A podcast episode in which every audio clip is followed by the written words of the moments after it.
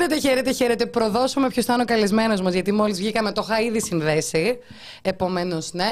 Λοιπόν, χαίρετε και καλώς ήρθατε στην εκπομπή Κοινωνία Ωρα Πρέσ με τη Γεωργία Κρυεμπάρδη. Και την Εκταρία Ψαράκη. Τι κάνετε, πώς είστε; Ελπίζουμε να είστε όλοι και όλες καλά. Ε, καλησπέρα, ομορφιές, μας λέει ο MP Question Bits. Πάψε καλά, εντάξει τώρα. Αχ, τέτοια κοπλήματα κανείς δεν μας κάνει εδώ μέσα. Που είναι αυτό το λογικό βασικά. Φαντάζεσαι να μπαίνει μέσα ο Κωνσταντινός. Γεια σας κουκλάρες. Γεια σου κουκλά. Καλησπέρα λοιπόν σε όλους και σε όλες. Ε, όπως προδίδει ο τίτλος ε, αυτής της ε, εκπομπής σήμερα, θα ασχοληθούμε με το, με το πολύ κροτό ζήτημα των δομών παιδικής προστασίας. Βέβαια, εμείς δεν θα σας μιλήσουμε για τα... Τις ευθύνες του Πάτερ Αντωνίου. Ναι, κυρίως που έχει εξαφανιστεί μαζί με την πρεσβυτέρα, κυρίως αν έτρωγε μπριζόλα και παϊδάκια γάλακτο στη Μεγάλη Εβδομάδα. Τελευταία και... εξέλιξη. Έτσι. Έτρωγε παϊδάκια γάλακτος Μεγαλοβδομάδα. Και να σου πω και κάτι ρε φίλε, δεν είναι σωστό. Και εγώ θα το έκανα ρεπορτάζ. Δεν θα κρίνουμε βέβαια. Κρίν, κρίνουμε ήδη εντωμεταξύ. Ο καθένα μπορεί να τρώει ό,τι θέλει. Γενικότερα. Έχω φίλου που τρώνε παϊδάκια μεγαλοβδομάδα. Είμαι εντάξει με όσου τρώνε παϊδάκια μεγαλοβδομάδα. Για ο καθένα ό,τι θέλει τώρα, τι να λέμε. Αλλά τέλο πάντων, γενικότερα η είδηση για τι ε, δομέ παιδική προστασία εντό ή εκτό εισαγωγικών, ό,τι θέλει ο καθένα, ε, τι τελευταίε μέρε διακινείται στα μέσα με έναν τρόπο. Μαντέψτε, επίση χιδαίο όπω και όλα τα άλλα. Α, Θοδωρή. Φιλάκια, Θοδωρή μα.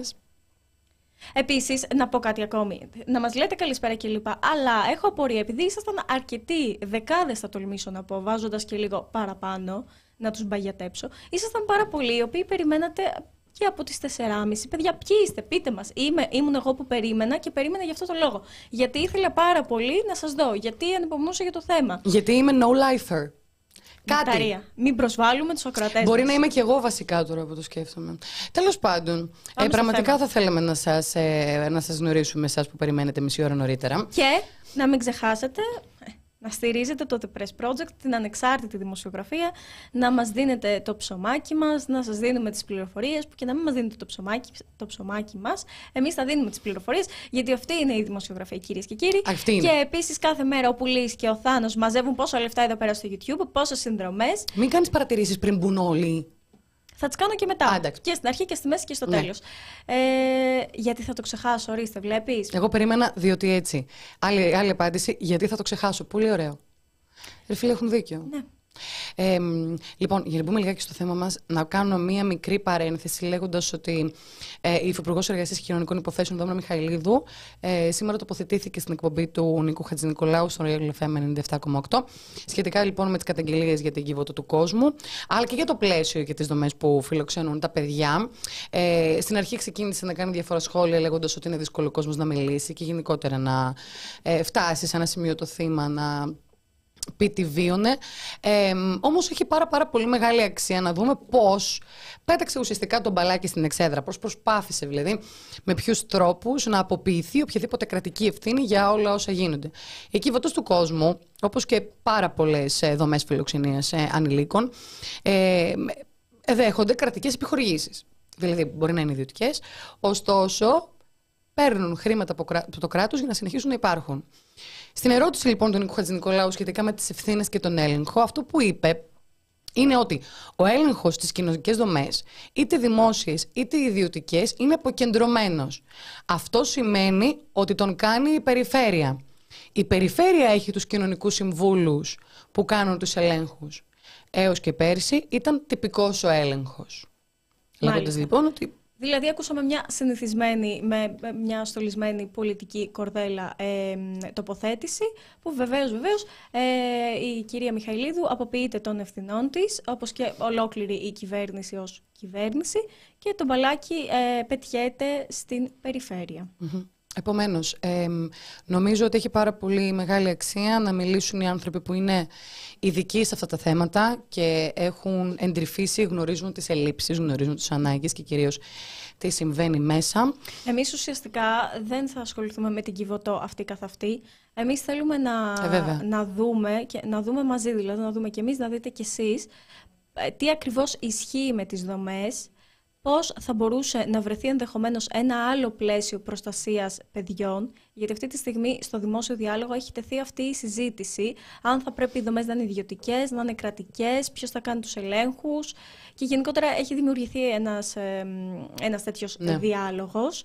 Οπότε σε πρώτη φάση θέλουμε σίγουρα να ασχοληθούμε με αυτό και σε δεύτερη φάση να ασχοληθούμε με κάτι το οποίο εγώ θεωρώ το πιο ουσιαστικό από αυτή τη συζήτηση, ε, το κομμάτι της ε, υιοθεσίας και της αναδοχής. Και, και και το πόσο οι διαδικασίες αργούν και γιατί αργούν και γιατί ε, θα μιλήσουμε και με στοιχεία. Ενώ υπάρχουν τόσες αιτήσεις, βλέπουμε πολύ λίγες σε σχέση με τις αιτήσεις ε, υιοθεσίες. Και όχι μόνο οι ανάδοχοι γονείς ή οι γονείς που θέλουν να υιοθετήσουν ε, μπορούν να περιμένουν και τρία και τέσσερα χρόνια για να έρθει το παιδάκι στο σπίτι.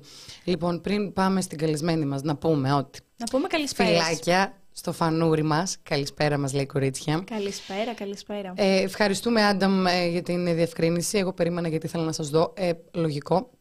Ρίτσα Πατέρα, καλησπέρα. Έντουαρτ, κουκλάρες με οριμότητα και κυρίως λογική σπάνια συναντάς. Θα διαφωνήσω εδώ πέρα. Ε, υπάρχουν πάρα πολλές ε, κουκλάρες εκεί έξω. Δεν θεωρώ ότι μπορεί να καθοριστεί η εξωτερική εμφάνιση με την οριμότητα και την λογική. Αλλά σε ευχαριστούμε. Ε, Νομίζω ότι δεν τα πήγαινε. Δεν το έλεγε για κακό, εγώ έκανα σχόλιο. Ναι, δεν το έλεγε για να τα συσχετήσει. Απλά έκανε πολλά μαζί σχόλια. Εγώ η δικαιωματίστρια είπα να πεταχτώ και να πω τη φεμινιστική μου γνώμη. Και για το κουκλάρι και για την οριμότητα και για τη λογική. Ε, Γιώργο το Παλίδι, όταν πήγαν να κλείσουν το χαμόγελο του παιδιού κερδισμένους, θα ήταν ε, οικειβωτό. Θα απαντήσουμε σε λίγο σχετικά με τις δομές.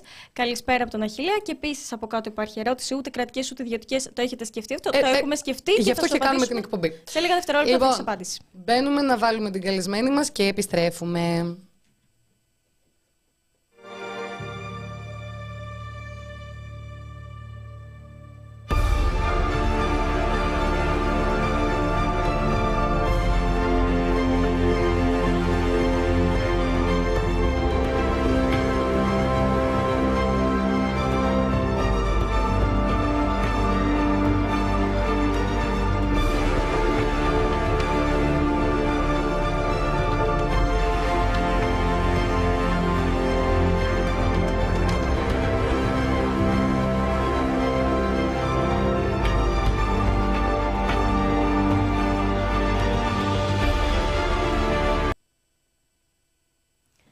Επιστρέψαμε. Βεβαίως, βεβαίως. Να σηκώσω και όλα τα μικρόφωνα να είμαστε καλυμμένοι. Και να καλωσορίσουμε στη συζήτησή μας την Τατιάνα Γκόρνη. Είναι συντονίστρια για τα ζητήματα αποδρυματοποίηση στο Κέντρο Ερευνών Ρίζες. Χαίρετε. Χαίρετε, τι κάνετε; Καλά και σας ευχαριστούμε πάρα πολύ που... για την πρόσκληση. Και εμείς που την ε, αποδεχτήκατε. Να, να ξεκινήσω με δύο διορθώσεις γρήγορα γρήγορα. Βεβαίως. Αφού μας ακούγατε, η χαρά μας εννοείται. Βεβαίως. Λοιπόν, ε, αρχικά να σας πω ότι δεν πήγε κανείς να κλείσει το χαμόγελο του παιδιού. Mm. Έτσι, λοιπόν, απλά πήγανε, μπήκανε κάποιες προδιαγραφές κτηριακές, καθαρά, που δεν θέλω να μιλάμε για κτίρια βέβαια, εγώ βρίσκω αλλού την ουσία. Κανείς λοιπόν δεν πήγε να κλείσει κανένα χαμόγελο, μακάρι να προχωρήσουμε κάποια στιγμή στο σιγά σιγά να κλείσουν τα ιδρύματα. Ε, μ' ακούτε; Ναι, ναι, πολύ καλά. Με προσοχή. Ωραία. Και το δεύτερο πράγμα που είπατε, αναφέρατε για τη δυσκολία κάποιος κάνει τέσσερα χρόνια να υιοθετήσει και όλα αυτά, ε, είναι το ότι ζητάνε οι γονείς, οι υποψήφοι γονείς. Αν κάποιος θέλει να υιοθετήσει ένα παιδάκι 10-11 χρονών ή ένα παιδάκι με αμαία, η διαδικασία είναι πάρα πολύ γρήγορη. Ναι. Δυστυχώς, αυτή τη στιγμή τα, τα αιτήματα των γονέων είναι συνήθως μικρά παιδάκια, υγιέστατα, ε, κοιτάνε τη λέξη ψυχική υγεία, μωράκια, ε, θα το πω και έτσι και θα ακουστεί λίγο ρατσιστικό, λευκά μωράκια. Δεν είναι καθόλου ε, ρατσιστικό, γιατί αυτό που συζητούσαμε νωρίτερα, ναι. off the record, είναι ότι καλός ή κακός η διαδικασία της υιοθεσίας περιλαμβάνει κάτι, ε, κάτι το οποίο για μένα είναι πραγματικά πάρα πολύ δύσκολο και επίπονο και είναι ένα casting, να διαλέξουμε παιδί και αυτό καλώς, ε, το περιγράφεται απόλυτα σωστά. Δεν διαλέγουν οι γονείς παιδιά, έτσι. Ναι, Επίσης, είναι πλέον μέσα από την πλατφόρμα οι, οι υπηρεσίες επιλέγουν ποιο παιδί είναι κατάλληλο για ποιον γονέα. Ναι, αλλά όταν μας λέτε ότι μπαίνουν αυτά τα κριτήρια, λευκό παιδί, μικρό παιδί, να μην είναι αμαία. Ακριβώς, ακριβώς, ακριβώς. Οπότε, αν θέλουμε να μιλήσουμε για τις ε, πραγματικές καταστάσεις, τη πραγματική διαδικασία της υιοθεσίας, πόσο γρήγορη όχι είναι, συνδέεται άμεσα με το αίτημα του υποψήφιου γονέα. Ναι. Σωστά. Έχουμε παιδάκια για υιοθεσία 10 χρονών, 9 χρονών, 11 χρονών, πολλά παιδιά με αναπηρίες. Ναι. Έτσι. Ναι, ναι. Οπότε δεν είναι τόσο τραγικά όσο παλιότερα ακουγόταν ότι είναι, ιδίως από τότε που ξεκίνησε η διαδικασία της πλατφόρμας, με την οποία φυσικά εμείς σαν πολιτική διαδικασία έχουμε μια αντίθετη άποψη ότι χρειάζεται λίγο να διορθωθεί και αυτό το σύστημα. Ε, και, αλλά παρόλα αυτά είναι ένα καλό ξεκίνημα σε σχέση με το πώς λειτουργούσαμε τα προηγούμενα χρόνια. Πολύ καλά κάνατε και είχατε έτσι αυτές τις ε, παρατηρήσεις. Για να Μπορώ βάλουμε... να ρωτήσω κάτι πάνω σε αυτό που είπε. Ε, δηλαδή τι συμβαίνει; Λέτε ότι δεν διαλέγουν οι γονείς παιδιά. Η πλατφόρμα ουσιαστικά επιλέγει το παιδί για τους γονείς και εκείνοι επειδή πληρεί κριτήρια όπως ότι είναι αμαία ή δεν είναι λευκό και άλλα το απορριπτούν. Ακριβώς. Ε, βέβαια, αν δεν θα τους προτείνουν ένα παιδί αμαία, αν δεν το έχουν βάλει στις, ε, ε, στα δικά τους, ε, στη δική τους αίτηση. Ωστόσο, μπορεί να τους προτείνουν παιδιά τα οποία θα τα αρνηθούν. Αν θυμάμαι καλά, Ναι. έχουν μέχρι τρεις απορρίψεις να κάνουν. Ε, και αφού τις κάνουν αυτές τις τρεις απορρίψεις, συνεχίζουν και, και ξαναμπαίνουν στο σύστημα και ξανά μανά από την αρχή. Αλλά δεν μας φταίει το σύστημα σε αυτό. Ναι. Μας φταίει το ότι δεν έχουμε μια ξεκάθαρη εικόνα του τι, πράγμα, τι ανάγκες έχουμε σαν κράτος, σαν ε, έτσι, ε, παιδική προστασία, ποιες είναι οι ανάγκες μας και το βασικότερο ποιες είναι οι ανάγκες των παιδιών. Πόσο δίκιο Έτσι, έχετε; γιατί εδώ, εδώ δεν μπορώ, εγώ καταλαβαίνω τα δικαιώματα των υποψηφίων γονέων, αλλά εγώ μιλάω καθαρά με βάση το συμφέρον του κάθε παιδιού. Έτσι Και πρέπει μας να το το- γράφουν Αυτό είναι κιόλας. προτεραιότητα. Μας το γράφουν κιόλας, σαν να διαλέγεις προϊόντα ακούγεται. Ακριβώς. Όπως επίσης, αυτό είναι και έτσι μια τάκα που λέμε στην γονείς: Το σε διάλεξα, σε βρήκα. Τι είναι τα παιδάκια. Έτσι δεν είναι. εμ, Εν πάση περιπτώσει. Δεν είναι ρούχα. Ευτυχώς έχουν, έχουν γίνει καλύτερα τα πράγματα. Δεν λειτουργεί έτσι το σύστημα. Δεν πάμε σε ένα ίδρυμα, βλέπουμε τα παιδάκια και διαλέγουμε. Ε, πλέον ε, υπάρχει ένα σύστημα, οι κοινωνικές υπηρεσίες. Κάθε ίδρυμα πλέον πρέπει να περάσει τα παιδιά του στο Μητρό. Ε, νομίζω ότι το έχουν κάνει όλα τα ιδρύματα, ιδιωτικά Ωραία, για ε, να τα... μισό, λεπτάκι, μισό λεπτάκι. Για να τα πάρουμε λίγο από την αρχή, το τι Ωραία. ισχύει στις δομές, στα ιδρύματα. Ε, Ναι. Επειδή και, και η σημερινή μας συζήτηση κατευθύνεται προς το συμφέρον του παιδιού. Αυτή είναι η βάση της συζήτησης, προφανώς.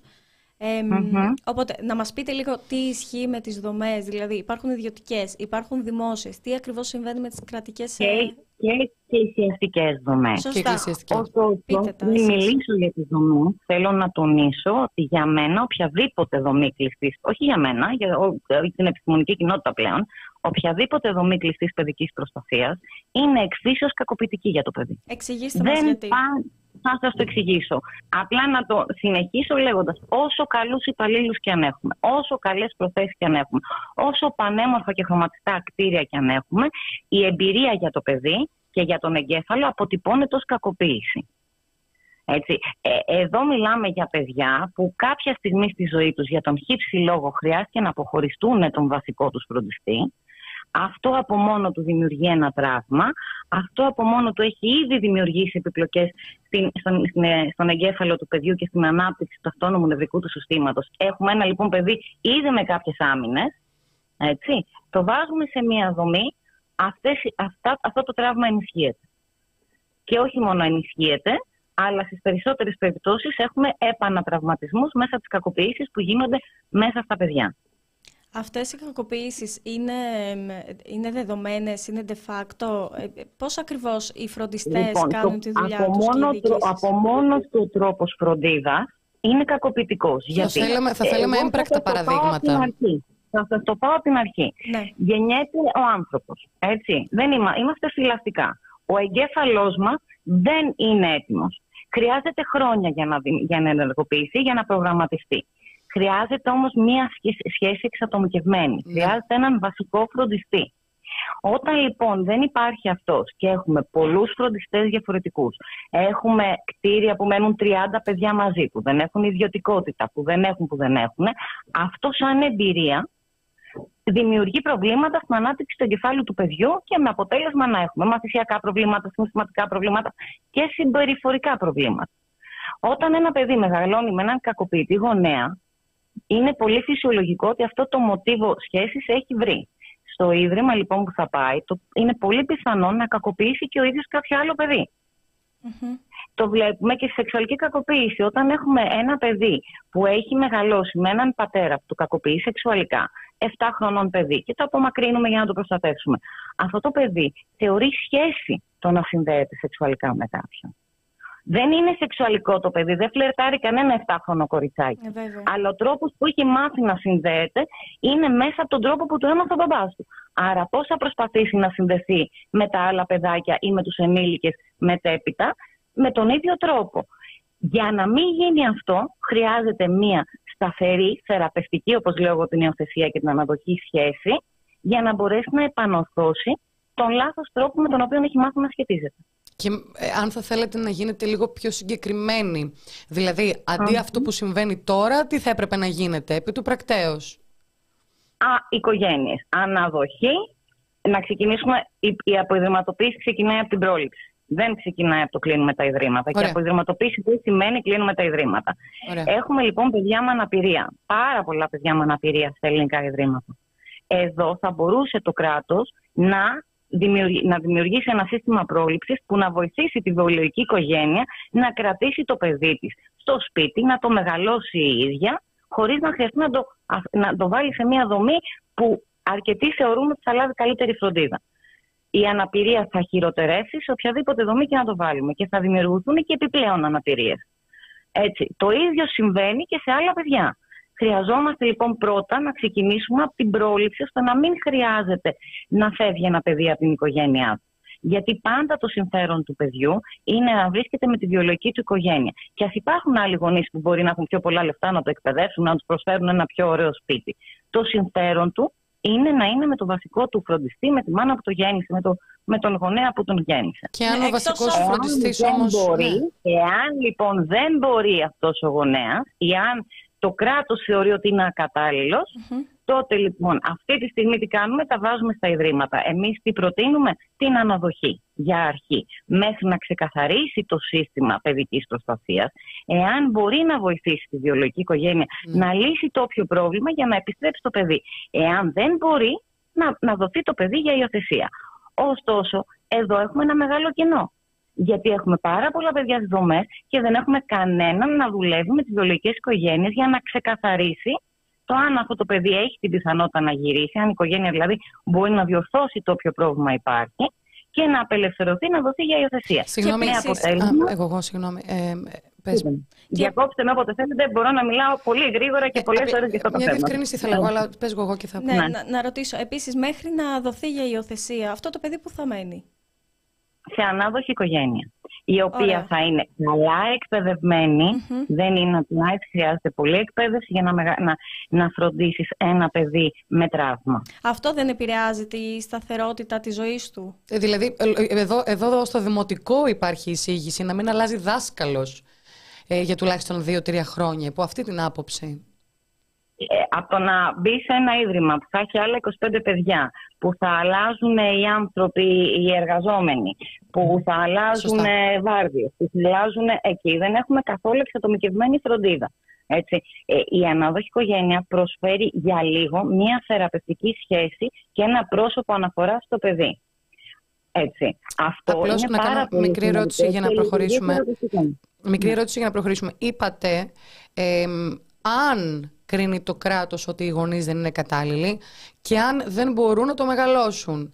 Ε, γιατί σε ποιες άλλες Οι περιπτώσεις... υπηρεσίες, να, οι υπηρεσίες, να είμαι πιο σωστή, δεν Ναι. είναι το κράτος, είναι οι κοινωνικές υπηρεσίες. Ωραία, ναι. έστω, έστω. Αλλά σε ποιες άλλες περιπτώσεις οδηγείται ένα παιδί; Δηλαδή, αυτά τα δύο δεν είναι τα κριτήρια. Αν, το, αν οι υπηρεσίες θεωρήσουν ότι οι γονείς δεν είναι κατάλληλοι και αν οι ίδιοι δεν μπορούν να το μεγαλώσουν. Σε ποιες άλλες περιπτώσεις κατέληγε ένα παιδί στο ίδρυμα; Δεν έχει πολύ μεγάλη διαφορά. Ο πρώτος λόγος στην Ελλάδα, με βάση την έρευνα που είχαμε κάνει, είχαμε κάνει στο κέντρο ερευνών το 2014, ε, νομίζω ότι έχουμε και πιο πρόσφατα στοιχεία από την κυβέρνηση. Ο πρώτος λόγος που ένα παιδί έμπαινε στο ίδρυμα ήταν η αναπηρία. Ο δεύτερος ήταν η κακοποίηση και η παραμέληση. Από εκεί πέρα έχουμε και παιδιά πρόσφυγες, υπάρχουν και κάποια λίγα παιδιά με οικονομικές δυσκολίες. Όταν λέτε η αναπηρία, εννοείται ότι επειδή το παιδί είναι αμαία, οι γονείς το αφήνουν στο ίδρυμα; Ακριβώς. Γιατί πιστεύουν ότι θα λάβει καλύτερη φροντίδα από αυτή που μπορεί να του παράσουν στο σπίτι ή γιατί πολύ απλά Δεν δεν, θέλουν το να- θέλουν. Ακριβώς. Έτσι. Αλλά εδώ ξαναλέω, ε, η, η πρόληψη παίζει πάρα πολύ μεγάλο Αυτό που λέτε είναι πάρα πολύ σκληρό. Ότι, ότι ε, πραγματικά. Ναι, γιατί είμαστε σε μια κοινωνία που θεωρούμε τους ανάπηρους ως ανθρώπους δεύτερης κατηγορίας, μην πω και τρίτης. Ε, δεν έχουμε καθόλου συμπεριληπτική εκπαίδευση ούτως ή άλλως, δεν έχουμε καθόλου μια συμπεριληπτική κοινωνία. Ε, είναι, ε, χρειάζεται λίγο να το δούμε σφαιρικά η αναπηρία ένα, ένα άλλο πολύ μεγάλο θέμα. Μάλιστα. Ε, αν θέλετε να συνεχίσω, η ναι. αναδοχή λοιπόν είναι η λύση και γιατί μιλάω για αναδοχή, γιατί στην Ελλάδα δεν έχουμε παιδιά τόσα για υιοθεσία αυτή τη στιγμή, εκτός όπως σας προείπα, αν θέλουμε να υιοθετήσουμε μεγαλύτερα παιδιά. Ωραία, πριν τα πάμε λίγο στο κομμάτι... Είναι παιδιά, πάντως τα παιδιά με αναπηρίες είναι παιδιά που πάρα πολύ δύσκολα μπαίνουν σε υιοθεσία. Ναι. Πριν πάμε λίγο στο κομμάτι της υιοθεσίας για να ε, ξεκαθαρίσουμε και κάτι ακόμη στο κεφάλι μας σε σχέση με τις δομές. Ε, το επιχείρημα από την άλλη πλευρά του να υπάρχουν δηλαδή δομές, μιας και ούτως ή άλλως οι κυβερνήσεις τις διατηρούν, δεν έχει αλλάξει κάποιο νομικό πλαίσιο. Ποιο ακριβώς είναι; Και έχει κάνει η, η κυβέρνησή μας αυτή προχωράει για αποϊδρυματοποίηση. Ναι. Έτσι, δεν έχουν λέει, όπως και οι προηγούμενοι, για να μιλάμε έτσι, με δύο κυβερνήσεις τώρα, ε, που προχωράνε, δημιουργούν νόμους και συνθήκες με στόχο την αποϊδρυματοποίηση. Για μένα είναι πάρα πολύ αργή ρυθμή. Αυτό είναι, είναι κάτι που μας έχει ε, εισηγηθεί η Ευρώπη να κάνουμε. Μας έχει πιέσει η Ευρώπη να προχωρήσουμε σε αυτό. Δεν το ανακαλύψαμε εμείς. Και σιγά σιγά ε, από ό,τι βλέπουμε, έτσι, γιατί είμαι αρκετά χρόνια σε αυτόν τον τομέα, κάποτε η λέξη αποδηματοποίηση ήταν τζι κακό στην Ελλάδα. Τώρα τη χρησιμοποιούμε ευρέως, αλλά πρέπει λίγο να την καταλάβουμε. Γιατί έχουν όλη την αίσθηση ότι ανοίγουμε τα ιδρύματα και βγάζουμε τα παιδιά έξω. Και τα αφήνουμε κατελημένα στο δρόμο. Αλήθεια είναι. Ότι υπάρχει αυτή η δεν είναι έτσι. Δεν είναι καθόλου έτσι. Ε, έχουμε λοιπόν το κομμάτι από δημοτοποίηση, ξεκινάει με την πρόληψη, προχωράμε στην εναλλακτική φροντίδα, η οποία είναι η αναδοχή. Και από εκεί και πέρα πάλι η αποδηματοποίηση συνεχίζεται με τις μετάβασει δεξιότητες για τους νέους και τους εφηβείου που βγαίνουν από τα ιδρύματα ή που βγαίνουν από τη φροντίδα. Για να μπορούν να επιβιώσουν στην κοινωνία ως ανεξάρτητοι πολίτες και να μην αναπαράγουν το μοντέλο έτσι, που, που οι ίδιοι ζήσανε. Αυτό λοιπόν που εγώ θα ήθελα να πω ότι αυτή τη στιγμή στην Ελλάδα χρειαζόμαστε αναδόχους γονείς. Είναι κάτι το οποίο ε, είναι απίστευτα θεραπευτικό για ένα παιδί, είναι απίστευτα βοηθητικό για ένα παιδί που θα του αλλάξει όλη του τη ζωή σε σχέση με ένα ίδρυμα που θα το στιγματίσει και θα το κακοποιήσει κυριολεκτικά, ε, τουλάχιστον σαν εμπειρία στο σώμα και στον εγκέφαλο, και θα καταλήξει να είναι ένα ενήλικα που θα κουβαλάει αρκετά προβλήματα μαζί του στις περισσότερες των περιπτώσεων πάντα. Έτσι υπάρχουν και εξαιρέσει. Άρα, για να μην προχωράμε σε αυτό το βήμα, σημαίνει ότι είναι αργές οι διαδικασίες, γιατί δεν μπορώ να πιστέψω ότι δεν υπάρχουν ε, γονείς που θέλουν να είναι ανάδοχοι; Δεν υπάρχουν ε, γονείς ανάδοχοι με την έννοια που εμείς το εννοούμε. Πολλοί γονείς ζητάνε την αναδοχή γιατί το βλέπουν σαν ένα σύντομος δρόμος για την υιοθεσία και δυστυχώς ήταν ένα μοντέλο παλιότερα που έτσι κάπως ε, λειτουργούσε και με, με, το μήνυμα περνούσαν αν θέλετε και κάποιες κοινωνικές υπηρεσίες ότι πάρε τώρα που είναι δύο-τριών χρονών ανάδοχο και κάποια στιγμή θα καταλήξει η υιοθεσία. Είναι μεγάλο λάθος αυτό γιατί έχουμε πάρα πολλούς γονείς που τραυματίστηκαν από αυτό, πάρα πολλά παιδιά που τραυματίστηκαν από αυτό, γιατί πολύ μεγάλη διαφορά τρόπος θα σχετιστεί με ένα παιδί που είναι, θα γίνει δικό σου, θα πάρει το όνομά σου και πολύ διαφορετικός ο τρόπος θα σχετιστεί με ένα παιδί το οποίο παράλληλα θα, ε, θα έχει και σχέσεις με τη βιολογική του οικογένεια. Αυτό είναι πάρα πολύ σημαντικό να το ξεκαθαρίσουμε, ότι υπάρχει τεράστια διαφορά ανάμεσα στην υιοθεσία και στην αναδοχή. Ουσιαστικά η, ανα... η αναδοχή είναι ότι το ε, παιδί φεύγει από τη φυσική του οικογένεια για ένα διάστημα. Ε, επειδή οι συνθήκες δεν ευνοούν στον είναι για αυτό το διάστημα τη φυσική του οικογενεια και μετα επιστρέφει στη βιολογική του οικογένεια.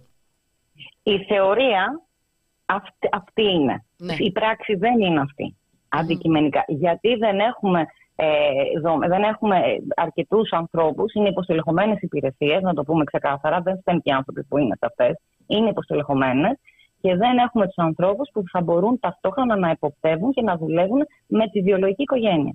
Οπότε έχουμε πολλά παιδιά που λιμνάζουν στα ιδρύματα και καταλήγουν να ενηλικιώνονται σε αυτά, να έχουν αλλάξει από την παιδική τους ηλικία τουλάχιστον τρία ιδρύματα, γιατί αν ένα παιδί μπει σε ένα ίδρυμα 4 ετών, θα αλλάξει τουλάχιστον τρία ιδρύματα μέχρι να ενηλικιωθεί.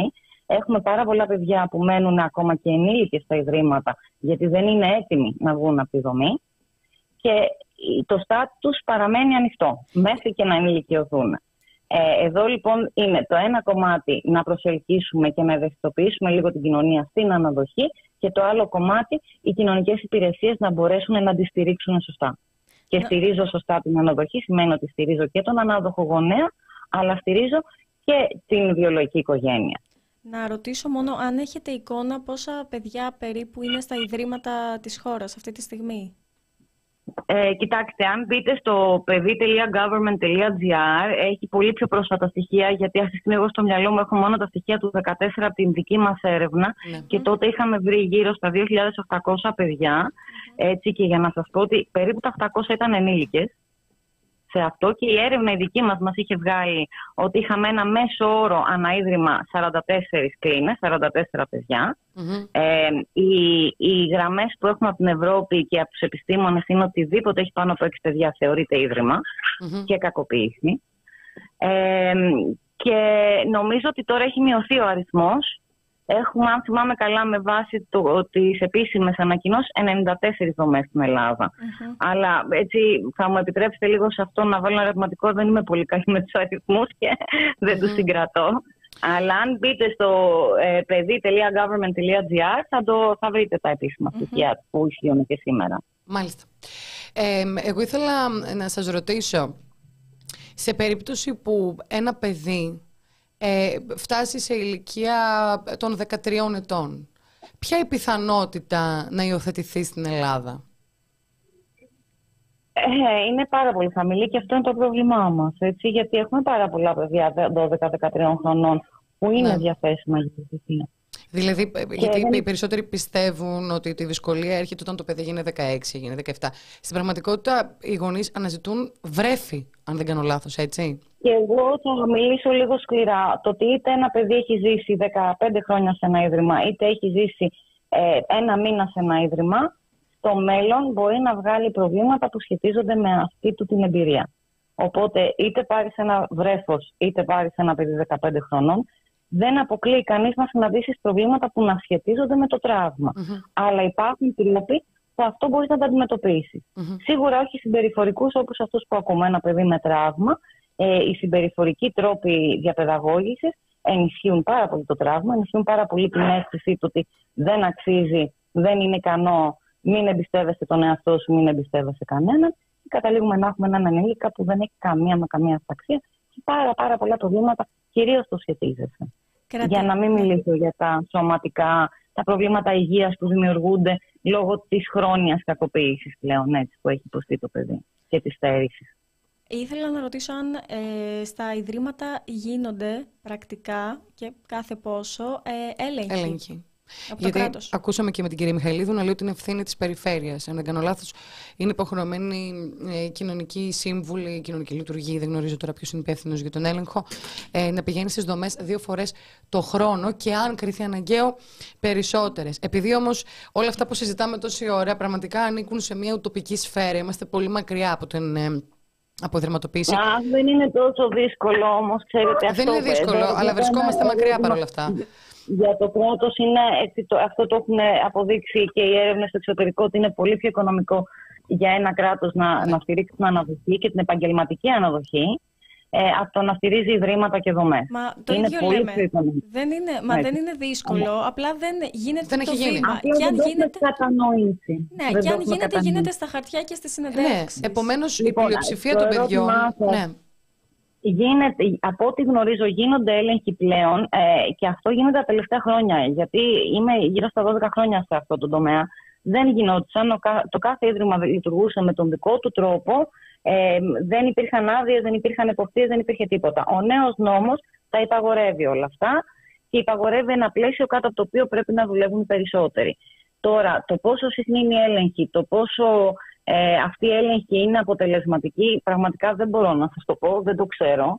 Δεν γνωρίζετε δηλαδή τι ε, ακριβώς σημαίνει έλεγχος. Αυτό που ξέρω, έλεγχος, το μπαίνω και βλέπω πώς λειτουργεί μια δομή. Έλεγχος για μένα θα ήταν να μιλήσω με τους ψυχολόγους που δουλεύουν με τα παιδιά, να, να δω λίγο τι γίνεται στην ψυχική υγεία των παιδιών αλλά και στη σωματική.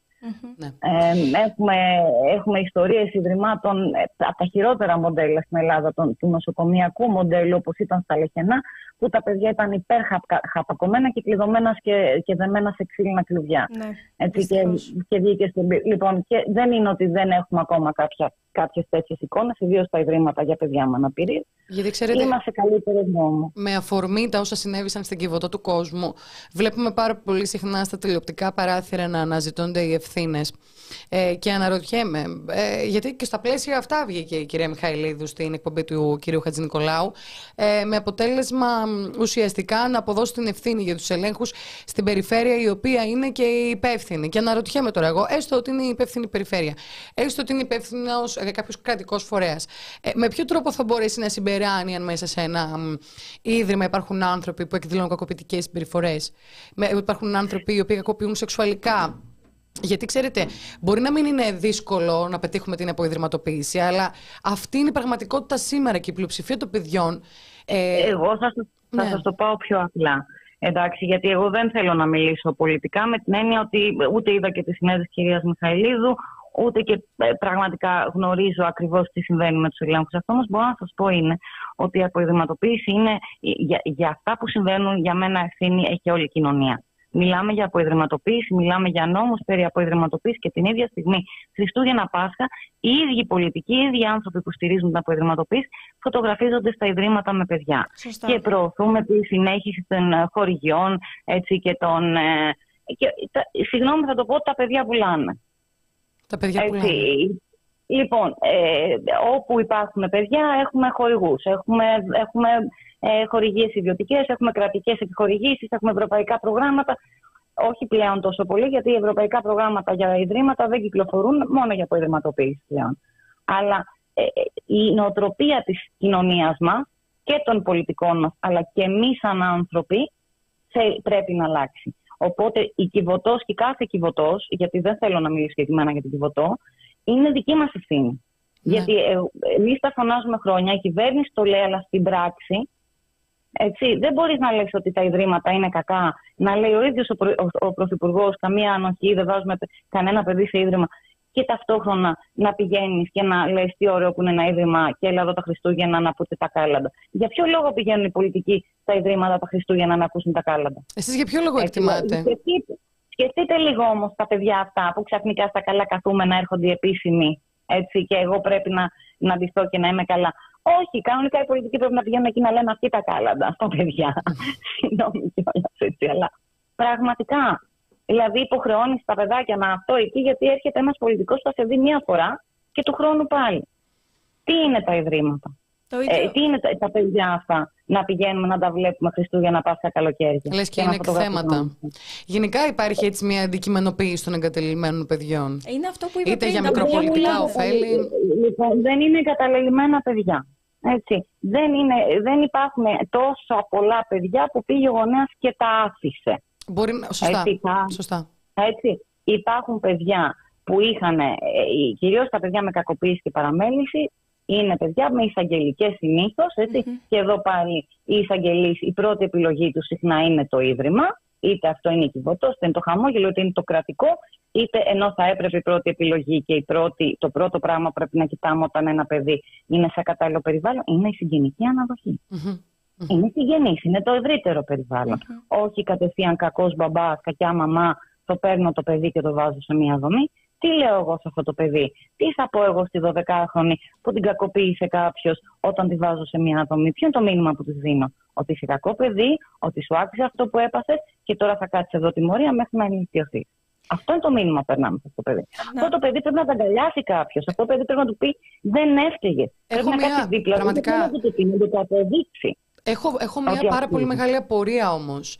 Ε, mm Συνήθως, όταν ακούμε για δομές φιλοξενίας ανηλίκων ε, παιδιών κλπ., το πρώτο πράγμα που έρχεται στο μυαλό μας, έτσι δεν μιλώ τώρα ως δημοσιογράφος, μιλώ ως πολίτης, σύμφωνα με τα βιώματα που έχω, έτσι, είναι αυτοί οι άνθρωποι ε, έχουν, κάνουν ηρωικό έργο, ε, τα συγχαρητήριά μου, ε, πραγματικά προσφέρεται. Γιατί έχει μείνει τόσο πολύ ότι είναι η ιδανική... Και μετά ναι. έχουμε ενήλικα παιδιά που ευχαριστούν το καλό το ίδρυμα που τους σπούδασε. Όταν, ναι, δεν μου στερήθηκε όταν τίποτα. Το, το δικαίωμα ναι. στην εκπαίδευση είναι αναφέρετο. Ε, ε, τι ευχαριστείς το Ίδρυμα που σε σπούδασε; Δηλαδή βγαίνει μια νοοτροπία ε, ότι είμαι ευγνώμων που είναι δικαίωμα, είναι υποχρέωση του κράτους να δώσει φροντίδα, στέγη, εκπαίδευση, υγεία σε αυτά τα παιδιά. Όχι, δεν είναι ήρωες οι άνθρωποι που δουλεύουν στο Ιδρύματα. Εάν είναι ήρωες, είναι γιατί και ακόμα και αυτοί είναι τραυματισμένοι. Εγώ προσωπικά, επειδή είμαι, δουλεύω χρόνια με τους ανθρώπους και με τις δομές, θεωρώ το ίδιο το σύστημα όπω βλέπω ένα παιδί με τραύμα που θεωρώ ότι δεν με εμπιστεύεται και γιατί να με εμπιστευτεί άλλωστε. Όλοι οι ενήλικες το έχουν προδώσει γύρω του. Μάλιστα. Μη, μη, έχουμε ταμπέλες και λέμε παραβατικά παιδιά. Αν είναι δυνατόν. Εννοείται ότι ένα παιδί θα αντιδράσει. Εννοείται ότι ένα παιδί που θεωρεί ότι δεν αξίζει και δεν εμπιστεύεται κανέναν ενήλικα θα κλωτσίσει. Είναι τουλάχιστον Και εσύ τι θα κάνεις σαν ενήλικας, θα του πεις είσαι κακό παιδί που με κλωτσάς και που αντιδράς και θα το ενισχύσεις. Ναι. Και γιατί στην λοιπόν, κοινωνία. Ναι. Ακριβώς. Πρέπει να αντιδράσει διαφορετικά για να πείσει αυτό το παιδί ότι όχι αγάπη μου αξίζεις, ό,τι και να κάνεις εγώ. Γιατί το παιδί θα, θα, θα, θα, θα κλωτσίσει. Και καλά θα κάνει η άμυνα που δημιούργησε για να επιβιώσει. Εάν δεν είχε αυτή την άμυνα της αντιδραστικότητας, που δεν την έχουν όλα τα παιδιά, δυστυχώς, γιατί τα παιδιά που αντιδράνε έχουν πολύ μεγαλύτερες πιθανότητες να επιβιώσουν από τα παιδιά που δεν μιλάνε και που κάθονται ήσυχα και είναι απομονωμένα και δεν ενοχλούν κανέναν. Τα αντιδραστικά παιδιά έχουν πολύ καλύτερες άμυνες επιβίωσης και αυτές οι άμυνες του ήταν απαραίτητες για να επιβιώσει το κακοποιητικό του περιβάλλον και έρχομαι εγώ τώρα να το ξεκινήσω. Πρέπει να είμαι καλά εκπαιδευμένος, είτε είμαι υπάλληλος, είτε είμαι φροντιστής, είτε είμαι ανάδοχος, για να μπορέσω αυτό το παιδί να το επαναπρογραμματίσω τον εγκέφαλο και να του, να του μάθω να, αξί, να, αξίζει, να ξέρει ότι αξίζει η ζωή του και ότι μπορεί να εμπιστευτεί και τον εαυτό του και τους άλλους. Και μία, ακόμα, μία ακόμα ερώτηση να σας κάνω σχετικά με την επιλογή των εργαζομένων μέσα στα ιδρύματα. Τι συμβαίνει, απλά δίνουν βιογραφικά και μπαίνουν μέσα; Ναι. Είναι. okay. η, αλήθεια είναι, ακούσαμε τη λέξη παιδαγωγός, έτσι ακούμε τη λέξη κοινωνικοί επιμελητές και όλοι νομίζουμε ότι πίσω από αυτά κρύβονται ε, πτυχία κοινωνικών, κοινωνικών λειτουργών ή ξέρω εγώ, ειδικού παιδαγωγού. Ναι, σε αρκετές περιπτώσεις δεν έχουμε κανένα τέτοιο background. Ε, πολλοί άνθρωποι απλά δουλεύουν ε, γιατί αγαπάνε τα παιδιά, γιατί, αλλά δεν φτάνει αγάπη. Εδώ δεν φτάνει αγάπη, να το πούμε όμως αυτό. Να πω, δεν φτάνει αγάπη. Να πω ακόμα έτσι ένα παράδειγμα σχετικά με αυτό που λέτε, ότι τις προηγούμενες μέρες βρέθηκε γνωστός μας που είπε ότι είχε επισκεφτεί ένα ίδρυμα γιατί ήθελε εθελοντικά εννοείται να προσφέρει, αλλά στο κομμάτι των τροφίμων, δηλαδή συλλογή τροφίμων και ουσιαστικά του πρότειναν να, ότι, του πρότειναν να, να περνάει χρόνο και με τα παιδιά. Και λέει αν είναι δυνατόν αυτό δεν μπορώ να το κάνω και φύγε τρέξε χιλιόμετρα μακριά. Αλλά είναι ακριβώς αυτό που λέτε, να, απλά να, να προσθέσω ότι υπάρχει Εμείς και παράδειγμα. δεν συμφωνούμε με τους εθελοντές ε, στα παιδιά, γιατί τα παιδιά αυτά χρειάζονται δέσμευση. Και σύν τη άλλη είναι θέσεις ευθύνης και η επιλογή δεν γίνεται με υπευθυνότητα. Ναι. Δηλαδή, Έτσι ακριβώς. Είναι... Και στο παρελθόν ήταν, ήταν λίγο πιο ξέφραγκο αμπέλι πριν αυτόν τον νόμο που, βγάλανε, που, που βγήκε, ας πούμε. Ε, ήταν πολλοί εθελοντές και οι εθελοντές είχαν και κάνει πολύ μεγάλη ζημιά. Δεν θέλουμε εθελοντές, θέλουμε ανθρώπους που μπορούν να δεσμευτούν και όταν έχουμε ανθρώπους που δουλεύουν με συμβάσεις. Ε, μπαίνει ο ψυχολόγος σε ένα χρόνο λίγη συμβασή, το αλλάζω ψυχολόγο. Έτσι. Ακόμα και η, η κοινωνική λειτουργία. Δεν έχουμε σταθερά πρόσωπα αναφορά. Έχουμε ανθρώπους που δουλεύουν με βάρδιε. Άρα αυτή την εβδομάδα άλλο είναι το πρόσωπο στο οποίο μιλάω, την άλλη εβδομάδα είναι άλλο το πρόσωπο στο οποίο μιλάω. Δεν δημιουργείται έτσι mm-hmm. υγιή σχέση. Σωστά. Η θεραπευτική σχέση Σωστά. για το παιδί. Σωστά. Να Θα την ήθελα, ευχαριστήσω. Ναι, λίγο να, ναι. να θέσω απλά στο τραπέζι και μία άλλη σημαντική παράμετρο, την οποία δεν την έχουμε αναφέρει. Ε, ουσιαστικά υπάρχουν, δεν ξέρω αν υπάρχει ξεχωριστή κατηγορία ε, εκκλησιαστικών ιδρυμάτων, αλλά σίγουρα υπάρχουν ιδρύματα που έχουν ένα background εκκλησιαστικό. Με ό,τι αυτός συνεπάγεται. Με που ανήκουν στην εκκλησία, βέβαια. Με ό,τι αυτός συνεπάγεται. Δηλαδή, ενδεχομένως θα επιβληθεί και η θρησκεία στο παιδί. Συγκεκριμένος τρόπος ε, ένδυσης. μην το πάμε μακριά. Θυμάστε στις πυρκαγιές με το Λύριο που μου κάναμε ολόκληρους μαραθώνιους για να ξανανοίξουμε ένα εκκλησιαστικό ίδρυμα το οποίο ήταν απομονωμένο από την κοινότητα, από τα χειρότερη, χειρότερη μορφή ιδρυμάτων, απομονωμένο από την κοινότητα, μεγαλώνουμε κορίτσια εκεί μέσα, σπουδάζουν εκεί μέσα και αυτά τα κορίτσια μετά τι θα γίνουν. Ξέρουμε, θα βγουν στην κοινωνία, θα γίνουν μοναχές, θα παντρευτούν ένα παπά. Δεν ξέρω. Αλλά Αυτό είναι, είναι εγκληματικό, αντιλαμβάνεσαι σε τι πλαίσιο πάλι για αποϊδρυματοποίηση, γιατί μίλαγε η τότε κυβέρνηση πάλι για αποϊδρυματοποίηση. Ταυτόχρονα κάναμε μαραθώνες για να, σώσουμε, να ξαναχτίσουμε το Λύριο Ίδρυμα, ένα ίδρυμα εκτός κοινότητας. Ένα παράδειγμα σας δίνω τώρα, έτσι. Ε, ε, ε, αν μιλάτε σε έναν άνθρωπο που για μένα δεν υπάρχει ίδρυμα που να είναι καλό. Δεν υπάρχει δομή κλειστή παιδική προστασίας. Οτιδήποτε έχει πάνω από έξι παιδιά, μέσα, ακόμα και τα μικρά ιδρύματα βέβαια μπορεί να έχουν έξι παιδιά, μπορεί να είναι κακοποιητικά, γιατί δεν έχουν σωστή κατάρτιση. Αλλά αυτή τη στιγμή έχουμε μπερδέψει λίγο τα ιδρύματα, τα σπίτια, την αναδοχή με την υιοθεσία. Χρειάζεται λίγο να ξεκαθαρίσουμε αυτά στο κεφάλι μα. Και αν θέλουμε να, να, να μιλάμε για, την, για, για τη φροντίδα των παιδιών, πρέπει ο καθένας λίγο να το δει σε ένα πιο προσωπικό επίπεδο. Ε, και όχι, εγώ έδωσα λεφτά στο ίδρυμα, έχω κάνει το καλό αυτό. Μάλιστα. Πάντως ε, νομίζω ότι ε, αν, ε, δεν υπάρχει περίπτωση ένα παιδί που μεγαλώνει σε ένα εκκλησιαστικό ίδρυμα με τους κανόνες, τις νόρμες που αυτά καλός ή κακός είναι επιβολή, έτσι. Είναι επιβολή. Θα τρώσω αυτά κάθε Δευτέρα, θα τρώσω αυτά κάθε Τρίτη, γιατί έτσι επιβάλλει η θρησκεία. Θα και... ντύνεσαι έτσι. Θα έχεις αυτές τις αξίες. Θα πιστεύεις στον ένα και μοναδικό Θεό, ξυπνώντας κάθε μέρα και υμνώντας τον. Έτσι. Σχετικά και με όλες τις άλλες απόψεις για περισεξουαλικότητα. Ε, έχουμε, ε, Αυτό είναι εγκληματικό. Η Κιβωτό, συγγνώμη κιόλας, δεν θέλω να μιλήσω για την Κιβωτό, αλλά επειδή εμείς φωνάζουμε χρόνια για τις κακές πρακτικές, η Κιβωτός έκανε μαζικές βαφτίσεις παιδιών. Και τις έβγαζε και στην τηλεόραση και στη φωτογραφία. Δηλαδή, για ποιο λόγο τον Αμπτούλ να τον ονομάσεις Γιώργο, Γιατί του στερείς την ταυτότητά του, Για ποιο λόγο; Και μετά το βγάζεις και στην τηλεόραση. Πού είναι τα προσωπικά δεδομένα; Ε, ε, ε διαβάζουν όλοι με μανία τις δικογραφίες των παιδιών. Μα είναι προσωπικό δεδομένο. Ναι. Έχουμε ιδέα αυτά τα παιδιά που βγήκαν και τολμήσαν και καταγγείλανε τι επανατραυματισμό τρώνε τώρα με τις δικογραφίες και τα λεγόμενά τους να είναι εκτεθειμένα με αυτόν τον τρόπο. Αυτό, αυτή την κουβέντα. Έχουμε ευθύνη όλοι μας. Έχουμε ευθύνη όλοι μας. Αυτή την κουβέντα σχετικά με την εμπορευματοποίηση του πόνου του κάθε παιδιού από τα τηλεοπτικά πάνελ την έχουμε ξανακάνει στη, στην εκπομπή τηλεοπτικά δικαστήρια, θυμίζω. Ε, και όντως, βλέπουμε γενικότερα. Ε, αυτό είναι βέβαια μια άλλη συζήτηση. Αλλά βλέπουμε το ίδιο μοτίβο να επαναλαμβάνεται. Εκμεταλλευόμαστε. Πού γιατί... είναι το Ισουρού. Πού είναι το έσουρο. Δεν, ε, ακούστε, έχουμε κάνει και σχετική συζήτηση, οπότε μπορείτε πάλι να δείτε τη συνέντευξή μας με τον κύριο Πλειό.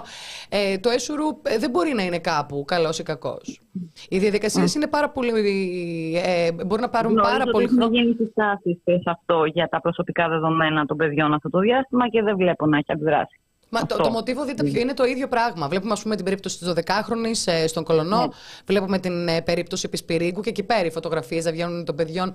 Δεν έχει σημασία που δεν βρίσκονται στη ζωή πια. Για να τα πούμε λίγο εντάχει, το ΕΣΟΡΟΥ ουσιαστικά είναι προεδρικό Ε, είναι μια μέλη. Ξέρουμε ε, τις περισσότερες φορές, επειδή πάνω κάτω γνωρίζουμε τους ανθρώπους, αν, θέλω να πω ότι υπάρχουν, υπάρχουν ε, σίγουρα δύο άνθρωποι που διαφοροποιούνται. Που έχουν τελείως διαφορετική γραμμή από αυτή που εφαρμόζει το ΕΣΟΡΟΥ. Αλλά δεν δηλαδή, εισακούονται, μειοψηφούν. Ναι, ναι, ναι. Mm. Και επίσης το ΕΣΟΡΟΥ είναι σε άμεση ε, σχέση με την κυβέρνηση, μιας και τα μέλη προτείνονται από τον πρόεδρο της ε, Βουλής. Οπότε με την εκάστοτε κυβέρνηση μπορεί να υπάρχει και να υπάρχουν. Καθαίρεση. Τους κόβουν και τους ξαναβάζουν ναι, ταυτόχρονα. Έτσι. Επειδή οι διαδικασίες είναι πάρα πολύ χρονοβόρες, ενδεχομένως να επιβληθεί ένα πρόστιμο σε ένα τηλεοπτικό ένα ή δύο χρόνια μετά το συμβάν. Αυτό τι σημαίνει, Ότι επιβάλλεται το πρόστιμο, αλλά στο μυαλό του τηλεθεατή έχει αποκοπεί η ποινή από την αιτία της ποινής.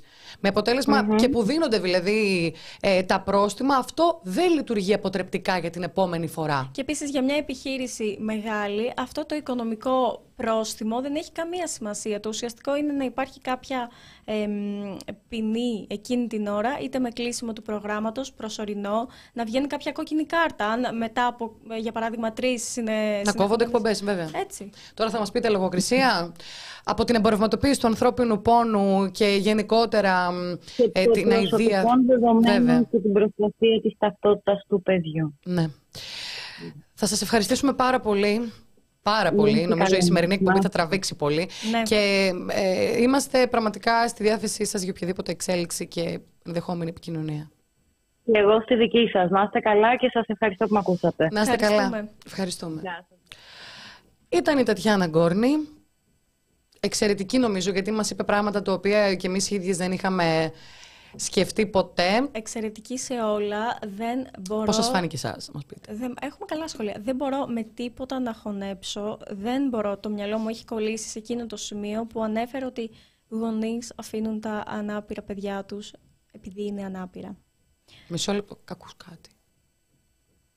Ε, υπάρχει περίπτωση να χτίζουν κάτι πάνω ή στον κάτω όροφο; Υπάρχει περίπτωση η θεατρική σχολή από κάτω να κάνει κάποια Μπράβο, πρόβα. σωστό και αυτό. Λοιπόν, να καλησπερίσουμε όσους ε, νέους ακροατές έχουν έρθει. Να ευχαριστήσουμε πάρα πολύ για τα χρήματα. Ευχαριστούμε πάρα πολύ. Ε, πριν συνεχίσουμε για το θέμα, μήπως Νεκταρία τώρα που έχουμε μαζευτεί έτσι μπόλι και είναι μια καλή ιδέα στη μέση της εκπομπής να πούμε να στηρίζετε το The Press Project, την Να ανεξάρτητη στηρίζετε. δημοσιογραφία. Γεια σου ζωή. Την ανεξάρτητη και άμεση δημοσιογραφία όπως βλέπετε. Ε, για να συνεχίσουμε να υπάρχουμε. Δεν υπάρχει εξήγηση, δεν έχουμε άλλη πηγή εσόδων. Ο Αλλιώς λόγος, δείτε λιάγκα. ναι, ο λόγος που υπάρχουμε είστε εσείς.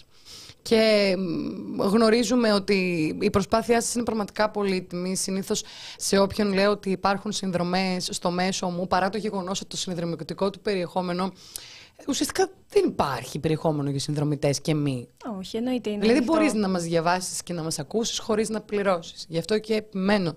Η πληρωμή, ε, το, το να δώσετε 5, 2, 1 ευρώ είναι, μας κάνει να υπάρχουμε. Και χωρίς επίσης, εσάς δεν μπορούμε να υπάρχουμε. Για να μιλήσω λίγο για το μέσο, να κάνω βασικά έτσι μια μικρή παρένθεση.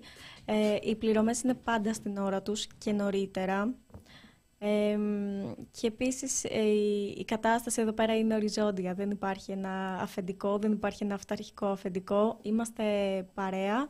Ε, έχουμε κοινή οπτική για τη δημοσιογραφία. Κάτι το οποίο λίγοι ξέρετε και κάθε φορά σοκάριστε. Ε, παρά το γεγονός ότι ναι, η αλήθεια είναι ότι υπάρχει μια αρχισυνταξία και λέγεται Θάνος Καμίλελης. Είναι μεγάλη η αρχισυντακτική ομάδα. Δεν μας αφήνει ας πούμε, να βάζουμε βρισιές στους τίτλους. Ναι, αυτό. Ε, υπάρχει ο εκδότης, ο Κωνσταντίνος Πουλής. Ο εκδότης, ο Καθάνος Καμίλελης και οι υπόλοιπες και οι υπόλοιποι συντάκτες παίρνουμε τα ίδια χρήματα, παιδιά. Αυτό δεν ξέρω κατά πόσο το γνωρίζετε. Επίσης, ακούτε εκδότης, δηλαδή μην φανταστείτε, βγαίνουμε όλοι μαζί, πίνουμε και ο Κωνσταντίνος είναι στη γωνία και πίνει γκαζόζα. Ή τρώει τη μανιταρόσουπα. Μανιταρόσουπα. Αυτό μας έκανε ξεφτύλια μια φορά στα εξάρχεια. Πόσο Σκληρό αφεντικό. Δεν θα πάρει τζιν τόνικα, μια μανιταρόσουπα. ε, αυτό. Παίρνουμε τα ίδια χρήματα, παιδιά. Και αυτό θέλετε να πείτε ότι δεν σας βρίζει όλη μέρα ο πουλής. Ε, μόνο κάθε Τετάρτη, κυρίως το πρωί. Κάνω πλάκα. Δεν μας βρίζει. Βρίζει το σκυλί της γογός. Και ως εκεί. Πήγα να πω ότι ούτε το σκυλί μου βρίζει, γιατί το συμπαθεί, έχει παραχωρήσει τον καναπέ του στην Πέσα. Ναι. Ε, Αχ, ευχαριστούμε ξεκίνησε πάρα να πολύ βρέχει για τα φράγκα. Ε, ευχαριστούμε πάρα πάρα πολύ να τα πούμε ονομαστικά. Το φίλο μας από τον Καναδά, κόσμο VO. Είναι σταθερός. Είναι σταθερός, Είναι ναι, σε σταθερός. κάθε εκπομπή. Το Κωνσταντίνο Ταμπάκη για τα 10 ευρώ, τον Άτλα και τον Άκη Λαουτάρη, αν το διαβάζω σωστά, για τα χρήματα. Keep it up. Και, και we will keep it up. Ε, wow, we didn't know about it. Bravo. Ε, εσύ άρα καταλαβαίνεις ελληνικά. Ε, αλλά μας γράφεις στα αγγλικά. Αυτό είναι ένας πονηρούλης. Θα τον εντοπίσουμε κάποια στιγμή. Λοιπόν, και μιας και η λύση είναι η αναδοχή και η η υιοθεσία, νομίζω ήρθε η ώρα να περάσουμε στην επόμενη φάση αυτής της ε, εκπομπής. Πολύ σωστά νομίζεις. Ήρθε η ώρα να βάλουμε λίγο αυτή την μουσική του ύπνου Ναι. για να καλέσουμε την επόμενη καλεσμένη μας. Και συνεχίζω. Λοιπόν, και μετά ρωτάνε κάποιοι πώς γίνεται να δουλεύει το μοντέλο. Ακριβώς, παιδιά, έτσι. Ε, μπράβο, τίποτα άλλο. Σε ευχαριστούμε πάρα πολύ. Τσιρίδης, Τσιρίδες, Ναι, καλέ. έλαντε. Τσιρίδης, ο φίλος μας. Τσιρίδης. Επιστρέφουμε πάρα πάρα πολύ γρήγορα.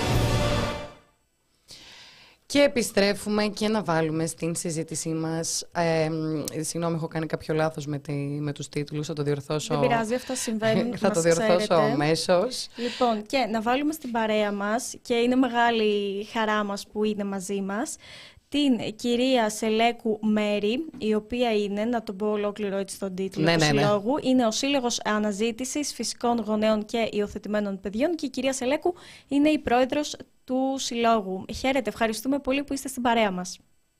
Καλησπέρα σας.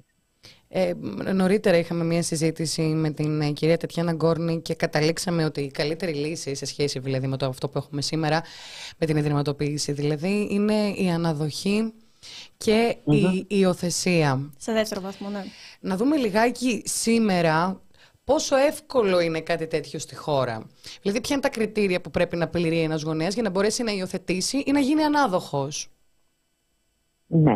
Ε, τα κριτήρια αναφέρονται στο νόμο 4538 του 2018 έτσι, σε τι βασικές προϋποθέσεις που πρέπει να πληρούν οι υποψήφοι σε τη γονείς όπως και η ανάδοχη Ε, σαν πλαίσιο θεωρητικά είναι σωστό.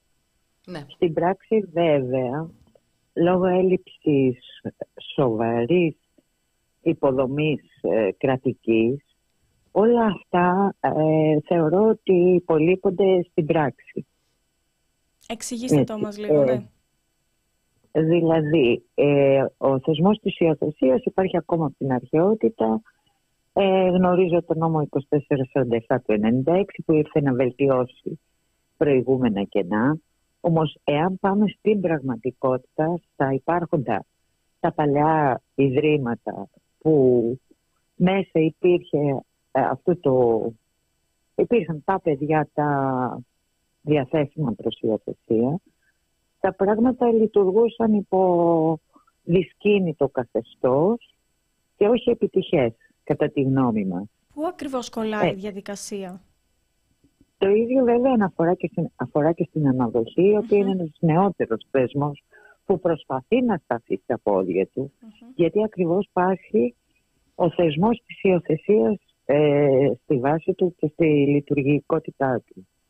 Δηλαδή θα πρέπει να δούμε ότι οι κρατικές δομές υπολείπονται ή ε, υστερούν σε επιστημονικό ε, προσωπικό, διοικητικό και αυτό γιατί πάμε τώρα στα τελευταία χρόνια σε συμβάσεις ορισμένου χρόνου mm-hmm. στους εργαζόμενους σε όλα τα επίπεδα αν ξεκινήσουμε από καθαρίστρια σε το επιστημονικό προσωπικό. Δηλαδή αν φεύγουν οι παλαιοί υπάλληλοι μόνιμοι οι νεότεροι ε, δεν προλαβαίνουν καν να μπουν στο πνεύμα το, του νόμου. Και αυτό, επειδή το συζητήσαμε... ναι. Ναι, δεν ξέρω τι συζητήσατε πριν. Ναι, ενώ Έτσι, ήθελα δηλαδή, απλά να προσθέσω ότι επηρεάζει και, στο, και στο, στο ψυχισμό του παιδιού, ότι ουσιαστικά δεν έχει μια σταθερότητα με το να αλλάζουν έτσι οι εργαζόμενοι. Ακριβώς. Εάν ε, το παιδί ως κύτταρο έχει το πρότυπο μάνας και πατέρα το να ξεκινά τη ζωή του σε έναν χώρο που εναλλάσσονται πρόσωπα. Πολλά παιδιά, του λείπουν οι σταθερέ. Δηλαδή νταντάδες που αλλάζουν mm-hmm. ωράρια, ε, συνθήκες που ξέρουμε αν είναι καλές ή χειρότερες. Ναι.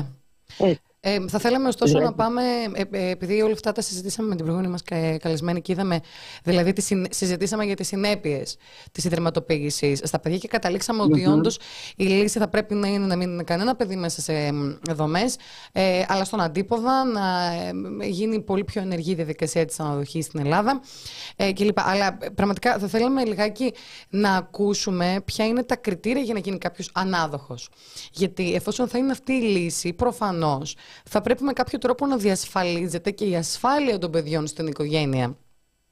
Τι, πλαίσιο, τι πλαίσιο δηλαδή ισχύει αυτή τη στιγμή για τους γονείς που θέλουν, επιθυμούν να γίνουν ανάδοχοι και ποιοι ενδεχομένως να είναι οι κίνδυνοι; Και πόσο χρόνο παίρνει; Ναι.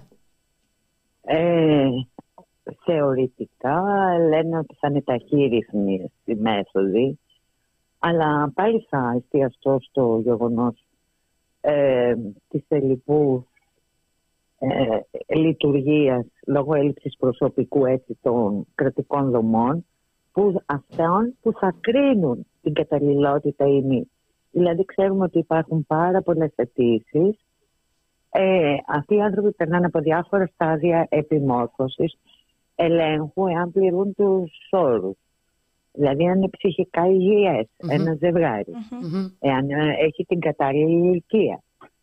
Η οποία ε, είναι... Που θα πρέπει να έχει απόσταση 50 χρονων Έτσι. Προκειμένου να γίνει ανάδοχη οικογένεια. Ε, ελέγχεται το οικονομικό του υπόβαθρο. Με συγχωρείτε, είπατε να, έχει απόσταση 50 χρόνων; Και εγώ θα ήθελα μια διευκρίνηση εδώ.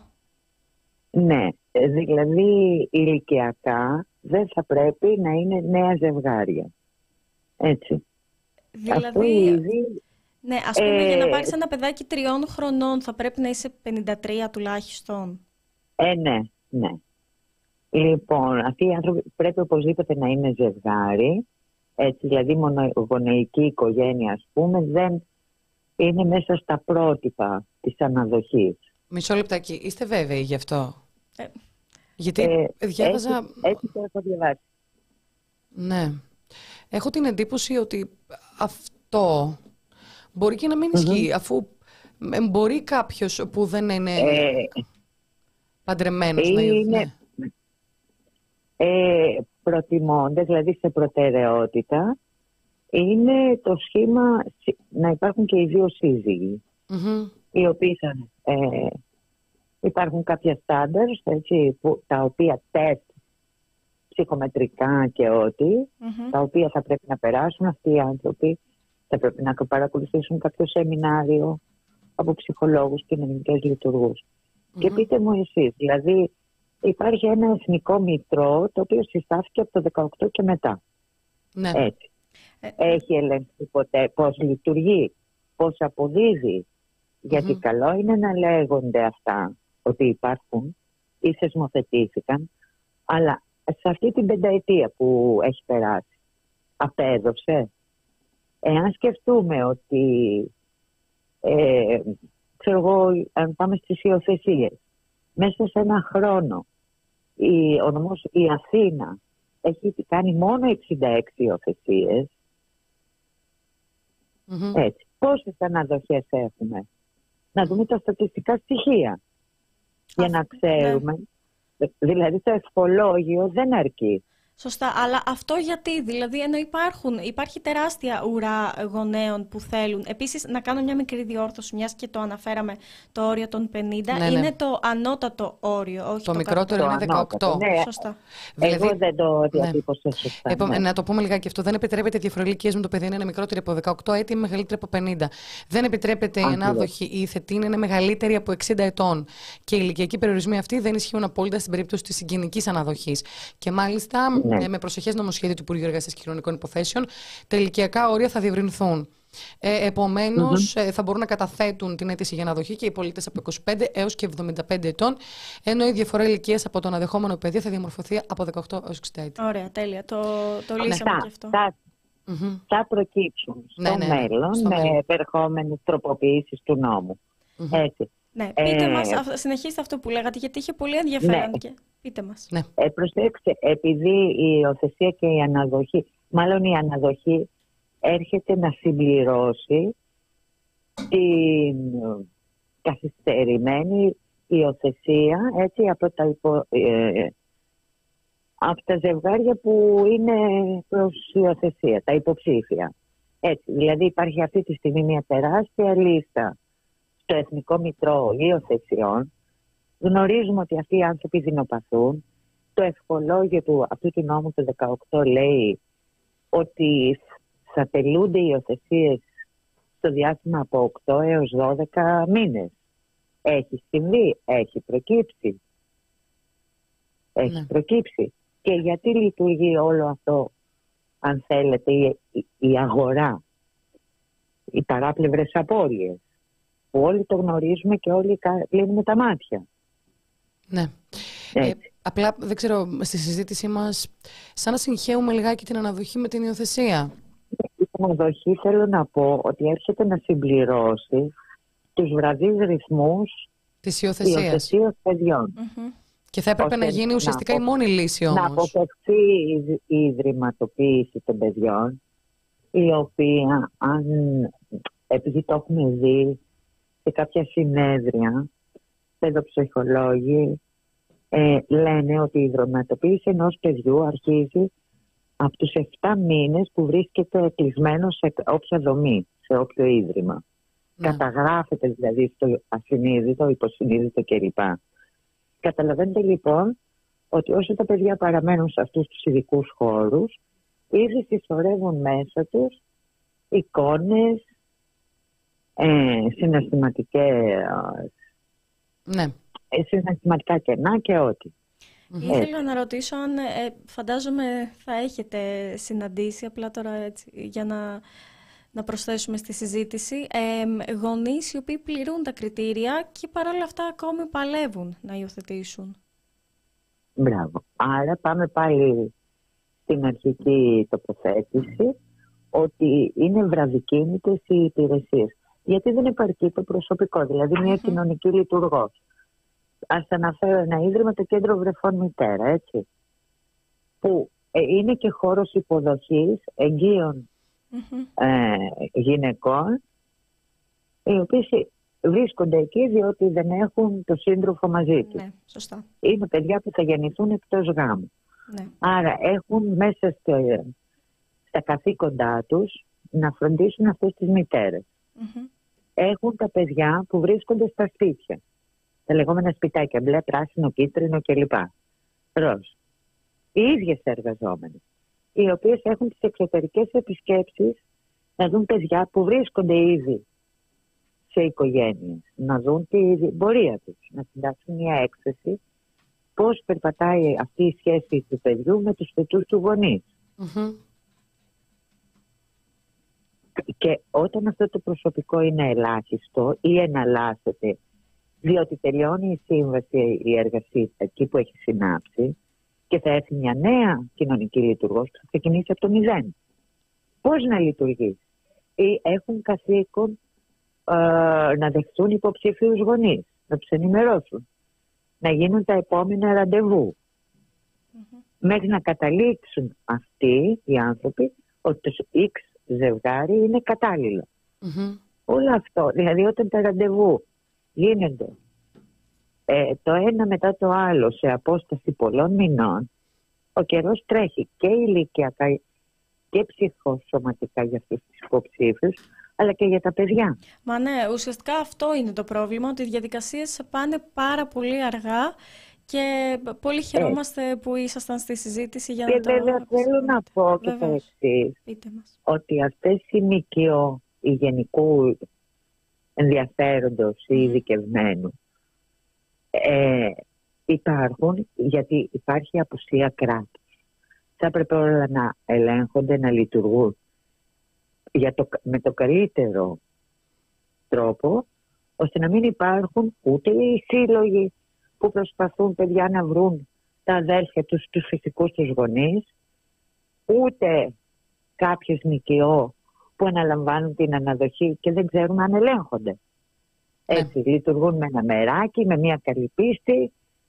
Ε, και άνθρωποι που, και το συζητάμε αυτό. Που, αγαπούν το παιδί, που αγαπούν το παιδί, που θέλουν να προσφέρουν στο παιδί και αυτό είναι διερευνητέο κατά πόσο είναι κατάλληλη κάθε φορά. Ε, η, δικιά σας, η δικιά σας αρμοδιότητα ποια ακριβώς είναι στον ε, σύλλογό σας; Στον ΣΕΑΣΥ, υποσύλλογος mm-hmm. είναι έρευνας σε αποκάλυψης στοιχείων υιοθετημένων παιδιών. Mm-hmm.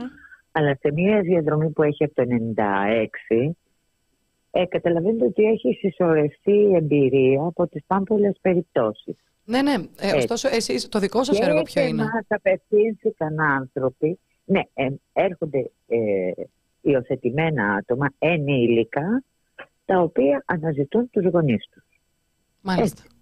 Και εσείς πώς ακριβώς κάνετε αυτή την έρευνα; Ε, είναι ένας νόμιμος σύλλογος ο οποίος έχει αρμοδιότητα και οδηγίες να δώσει και ψυχολόγο έχουμε ε, αμυστή ο οποίος βοηθάει όπου χρειαστεί έτσι και γίνεται η έρευνα μέσα στα νόμιμα πλαίσια ώστε να καταλήξουμε να συναντηθούν τα δύο μέρη. Ναι, αλλά θέλω να πω τι μηχανισμούς επιστρατεύεται για να μπορέσει το άτομο να βρει την... πώς δουλεύετε δηλαδή. Αυτή είναι η απορία μου. Πώς, πώς κάνετε αυτή την έρευνα, πώς, πώς βρίσκετε την οικογένεια; Ε, σας λέω, ε, απευθυνόμαστε στις υπηρεσίες οι οποίες εμπλέκονται με την υιοθεσία. Ναι. Είναι ληξιαρχία, είναι πρωτοδικεία. Και έχουν τα στοιχεία. Ναι.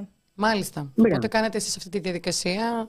Μάλιστα, Μέσα ωραία. από αυτό όμως προκύπτει μία εμπειρία σας λέω Ναι. ε, ενήλικων ανθρώπων που βίωσαν και με ανεπιτυχείς ε, επιλογές θετών γονό- γονέων κάτι που μπορεί να συμβεί και με φυσικούς γονείς έτσι, σε μια Ε, βέβαια. οικογένεια. Δεν είναι πάντα ιδανικά τα πράγματα. Βέβαια, στην Και περίπτωση το των τραγικό- θετών γονέων περνούν από αρκετούς ελέγχους, Μμ. αλλά γενικά... Βεβαίως. Ναι. Ε, να, δηλαδή το τραγικό είναι να έρχονται στον δικό μας σύλλογο άνθρωποι που θέλουν να ρωτήσουν πώς μπορούν να φτάσουν σε μια υιοθεσία. Ε, ε, χαρακτηριστικά θα σας πω ότι τώρα με τον πόλεμο που υπάρχει Ρωσία-Ουκρανία έτσι ε, απευθύνθηκε ζευγάρι σε εμάς να ρωτήσει αν μπορεί να υιοθετήσει ή να κάνει αναδοχή από την Ουκρανία που αυτό βγάζει ένα πο- μια πολύ έντονη ανάγκη.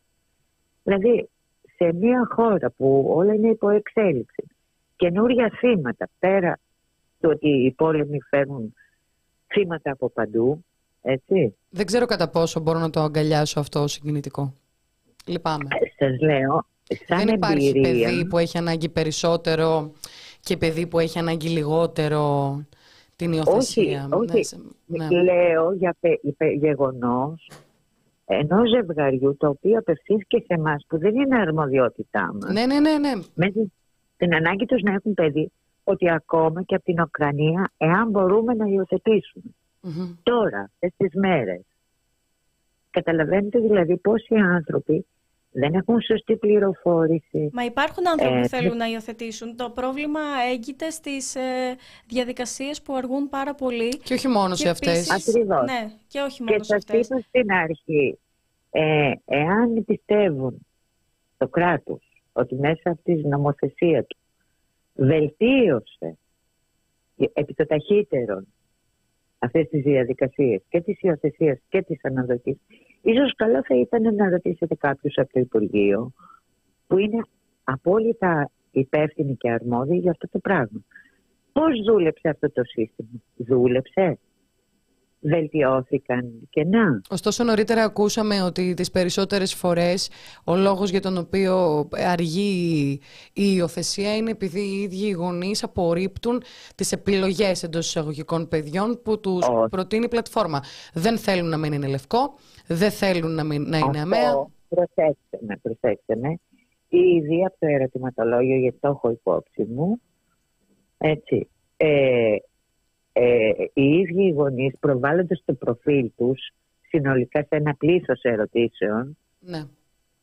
ε, αναφέρουν και, και τα προσωπικά τους δεδομένα αλλά και το ζητούμενό τους. Δηλαδή, ε, κάποιοι λένε αγαπάω το παιδί. Θέλω, αλλά επειδή είναι σε αυτή την ηλικία θα ήθελα να είναι μέχρι τριών ετών ας πούμε. Μμμ. Δηλαδή δεν, προ, ε, ε, δεν τους προτείνουν, μπορεί να συμβαίνει και αυτό, αλλά ήδη έχουν περιγράψει το ζητούμενο. Και Το δεν να στέκει ζητάμε, ότι αυτό αφού- θέλουμε να πούμε, ότι μιλάμε για ζητούμενο σαν να είναι μια αγορά και να είναι προϊόντα και είναι αρκετά διαφορετικό αυτό που μας λέτε το ηλικιακό. Δεν είναι αγορά. Ε, ό- όταν Αυτό είναι το ερωτάτε, άσχημα, το- ότι είναι διαλογή. Και, Ε, και επιθυμία. όταν- Δηλαδή, ό- όταν γεννάς ένα Κακώς παιδί, είναι. λες επιθυμώ να είναι ε, ξανθό. Εγώ είμαι... Ναι, συμφω... εγώ συμφωνώ μαζί Ναι, σας. ναι, ότι ναι. Ναι, ναι. Το σχολιάζουμε Θέλω απλώς. παιδί για το παιδί αυτό καθεαυτό. Έτσι, όχι υπό προϋποθέσεις. Όμως αυτό ξεσκαρτάρει άμεσα. Δηλαδή, εάν αρχικά στα ζητούμενά τους καθορίσουν την προτίμησή τους, είναι εκτός, ίσως. Μμμ. Έτσι. Άρα δεν είναι λόγος καθυστέρησης. Δηλαδή αυτό το ζευγάρι απορρίπτεται από τις αρχές. Δεν έχει εγκριθεί, δεν έχει συμπληρώσει όλες του τις προϋποθέσεις και φτάνει στο διατάφτα μετά από πολύ χρόνο και του λένε τώρα αυτό διαλέγεις. Μμμ. Ναι. Αυτό Ωστόσο- Οι, το οι αρχές δίνουμε. θα έπρεπε, έτσι, για να, να κλείσουμε για τη συζήτηση, οι αρχές θα έπρεπε να είναι ε, πιο γρήγορες και πιο προσεκτικές και από την άλλη οι γονείς να είναι επίσης προσεκτικοί και υπεύθυνοι Έτσι. και Μμμ. με αγάπη Είναι για το συμφέρον του παιδιού.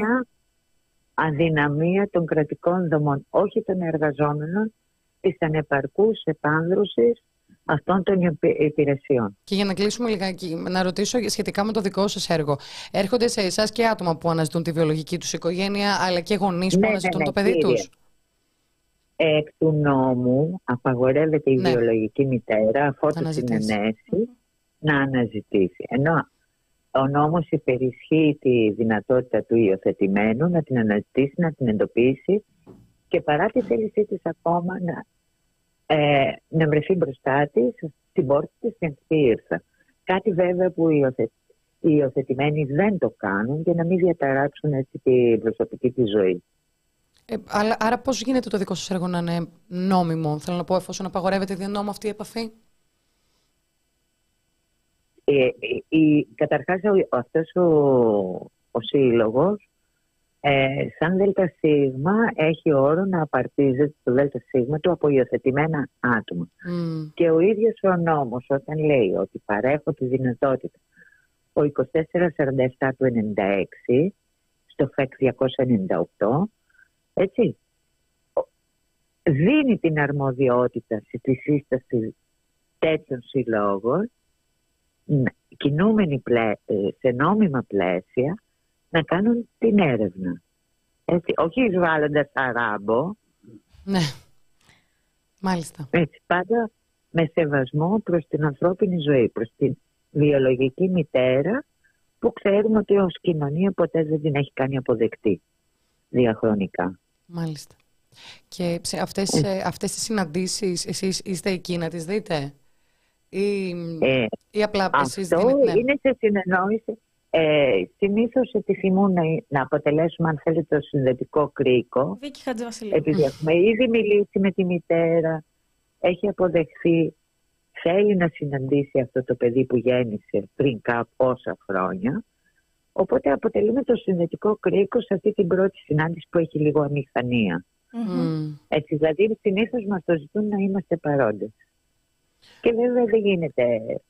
Συνήθως θα γίνει σε ένα καφέ, κάπου έξω ή και στο γραφείο ακόμα.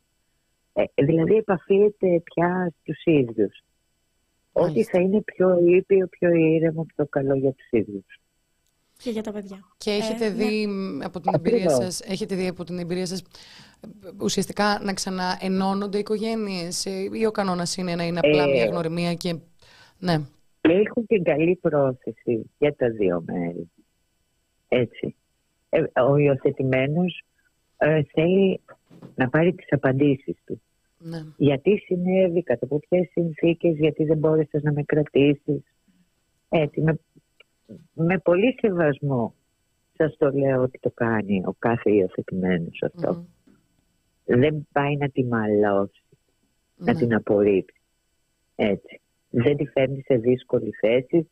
Σέβεται τη διαδρομή της, στη νέα της οικογένεια, δεν θέλει να τη διαταράξει και ποτέ δεν απευθυνόμαστε σε άλλο μέλος της νέας της οικογένειας, μόνο στην ίδια. Ωστόσο μόνο θέλω να πω το εξής. Θέλω, ναι. να πω, θέλω να πω το εξής, ότι είναι πάρα πολλές οι περιπτώσεις που το παιδί απομακρύνθηκε από το οικογενειακό του περιβάλλον, διότι το οικογενειακό του περιβάλλον ήταν επικίνδυνο. Και μπορεί αυτό να μην το ναι. γνωρίζει το παιδί. Ε, σε αυτές τις περιπτώσεις πώς θα διαφυλαχθεί, δηλαδή το παιδί μπορεί να μην γνωρίζει τους λόγους για τους οποίους ε, αναγκάστηκε ναι. να πάει σε κάποιο ίδρυμα, σε περίπτωση δηλαδή, που ζουν οι γονείς του κλπ. Μπορεί να ναι, ήταν σε ένα κακοποιητικό, ναι, σε ένα κακοποιητικό ναι, περιβάλλον.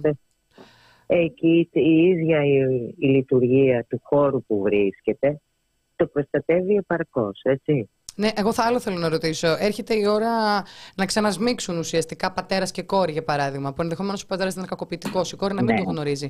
Δεν είναι λιγάκι επικίνδυνο το γεγονός ότι έρχεται σε επαφή με έναν επικίνδυνο άνθρωπο. Και α ήταν πατέρας. Εάν υπάρχει αυτό το περιβάλλον το κακοποιητικό, πάλι θα βρεθεί τρόπος με τη βοήθεια της ψυχολόγου αν θα πρέπει να πάει ή όχι. Εσείς γνωρίζετε εκ των προτέρων για ποιο λόγο το παιδί αυτό ήταν στο ίδρυμα; Ή έχει υιοθετηθεί. Ε, ναι. Ως ένα βαθμό, ναι. Α, γνωρίζετε δηλαδή ότι ναι. πάτε να συναντήσετε στον ένα βαθμό, ναι. Ωραία. Εκεί σαφώς ε, ε, τα βάζουμε κάτω, τα συνεκτιμούμε και τα λοιπά. Έτσι. Μάλιστα. Γιατί υπήρξαν και τέτοιες περιπτώσεις που προτιμήσαμε να πούμε ότι δεν υπάρχει ο γονέας στη ζωή. Αυτό Για να σταματήσει εκεί. ενήλικ, μισό λεπτάκι. Ενήλικα. Μιλάμε για ενήλικα υιοθετημένο, έτσι, πάντα. Και ενήλικα, άρα είπατε- από 18 και πάνω. Άρα είπατε ψέματα. Θέλω να πω ότι ε, δεν είπατε ότι... Όχι, αυτό έγινε σε, σε συνεργασία με, το, ε, με τη δομή που βρισκόταν. Δεν έγινε αυθαίρετα γιατί εμείς το επιλέξαμε. Δεν Όχι, είμαστε- έγινε αυθαίρετα από τη δομή που φιλοξενούταν και από εσάς Όχι, που το όχι. επιλέξατε. Όχι, Ω, δεν δεν Μα γίνεται. ήσασταν σε Μα είσαστε συνεργασία με μαζί. τη δομή. Ίσα- δεν, ήταν μια Το- Το να επιλογή. επικοινωνήσουμε και να κρίνουμε αν πρέπει να γνωρίζει κάτι, έτσι. Και ε, Το- κρίνατε το- ότι έπρεπε να το γνωρίζει ότι αποφάσισα. κάτι ψέματα... Όχι εμείς, Όχι εσείς, όχι εμείς σε το συνεργασία σύλλογο. με τη δομή. ωραία. Προτιμότερο να τα πει η δομή παρά εμείς, ο σύλλογος. Και η δομή Έτσι. επέλεξε να κάνει αυτό; Ε, στην πορεία μάθαμε ότι δεν το προχώρησε ο συγκεκριμένος άνθρωπος. Αυτό, Τώρα, Αυτό είναι ανέμεινε άλλο και κομμάτι από τι το τι και έκανε η πώς. δομή. ε, εγώ νομίζω Ναι, ότι... η αν- αρμοδιότητά μας, προσέξτε, η αρμοδιότητά μας δεν είναι και το να φέρουμε τα δύο μέρη σε επαφή. Βρέθηκε αυτός ο άνθρωπος, η άλλη πλευρά βρέθηκε. Ωραία. Μπορούμε να αρνηθούμε και το να συνεχίσουμε. Πάρε τα στοιχεία, βρίσκεται, ξέρω εγώ, στην Κρήτη. Έτσι. Δεν είναι ε, μέσα στην καθηκοντολογία του συλλόγου αυτό. Ναι. Εντάξει. Δεν, δεν, ε, δεν Και γνωρι- να ναι. σας πω και κάτι. Καλύτερα να κρίνονται οι κρατικές δομές και οι πολιτικές που επιλέγουν. Αυτό όλοι δεν- κρινόμαστε όλοι με τη δράση κρινόμαστε, μας βέβαια. και, και οι ιδιωτικές Σαφώς. δομές και, και οι Σαφώς. σύλλογοι και όλοι να κρίνονται. Και, από τις, και, οι, Σαφώς, και οι ιδιωτικές σαφώς. δομές, εφόσον είναι αυτό το κριτήριο, και οι ιδιωτικές δομές απολαμβάνουν κρατικής χρηματοδότησης και μάλιστα παχυλής. Ναι. Δεν Ε, θεωρώ ότι είναι. Αν ναι. μιλάμε για τις ΜΚΟ, εμείς δεν είμαστε ΜΚΟ, είναι ένα, σωματι... ένας σύλλογος Α, δεν, μη κερδοσκοπικού χαρακτήρα. ναι, δεν, Εντάξει, δεν, δεν, Μην μας μιλά- εντάσσετε. Δεν μιλάμε για, Έτσι, για να για τα σωματεία. ξεκαθαρίζουμε τα πράγματα. Επειδή είπαμε τη λέξη δομές, απλώς μας έκανε ιδιαίτερη εντύπωση το γεγονός ότι ένας άνθρωπος αποφάσισε να αναζητήσει την οικογένειά του, διότι αυτή η ευκαιρία του δίνεται μέσω ενός νόμιμου σωματείου και εν τέλει η πληροφορία που έφτασε στα αυτιά του δεν είχε καμία σχέση με την πραγματικότητα, διότι κάποιοι, επειδή θεώρησαν ότι θα είναι εκεί δαιμόνες του και με κάποιο τρόπο πίστεψαν ότι έτσι θα κάνουν καλό σε έναν ενήλικα παρά τη θέλησή του να τον φρονούν Ένας στο ψέμα. υιοθετημένος άνθρωπος, συγγνώμη, ένας υιοθετημένος άνθρωπος είναι έτσι, ο οποίος είναι 50 ετών. Με αυτός ο κίνδυνος Ωραία. πάντα Ναι, υπάρχει, κυρία ναι. Σελέκου. Ο κίνδυνο. Βεβαίως. Ναι, εφόσον ζήσει σε ένα ίδρυμα, υπάρχει η γνώση σου, εφόσον Όχι. είσαι ενήλικας πια; Δεν είναι 50 ετών, δεν βρίσκεται στο ίδρυμα, σας λέω. Έχει υιοθετηθεί αυτός ο άνθρωπος. Και στην ηλικία των 50 ετών του έρχεται να αναζητήσει τις ρίζες. Εντάξει. Και επειδή είναι 50 ετών μπορούμε να του πούμε Συγγνώμη, ψέματα. μισό λεπτάκι, μισό λεπτάκι. Είναι 50 ετών. Ανα, γνωρίζει ότι έχει υιοθετηθεί. Αναζητεί τις ρίζες του. Δεν είναι 2 ετών. Γνωρίζει ότι υπάρχει τεράστια πιθανότητα ο λόγος για τον οποίο έχει υιοθετηθεί, έχει αφηθεί σε ένα ίδρυμα οπουδήποτε, είναι γιατί ενδέχεται να ήταν κακοποιητικό το περιβάλλον στο οποίο Όλα μεγάλωνε. αυτά, όλα αυτά περιλαμβάνονται στον ατομικό του φάκελο μέσα στο... και θα κρίνει το ίδρυμα, ο φορέας, εάν πρέπει να τους δώσει την παραπέρα πληροφόρηση ή όχι. Ή να τους πει ψέματα. Μα μισό λεπτό. Άλλο, άλλο επιλέγουμε να μην προχωρήσουμε αυτή τη διαδικασία και δεν θα σε βοηθήσουμε άλλο στο να βρεις την οικογένειά σου. Και ξέρεις κάτι, εγώ α, θα απέχω από αυτό το πράγμα. Άλλο το ένα, κυρία Σελέκου, άλλο το άλλο.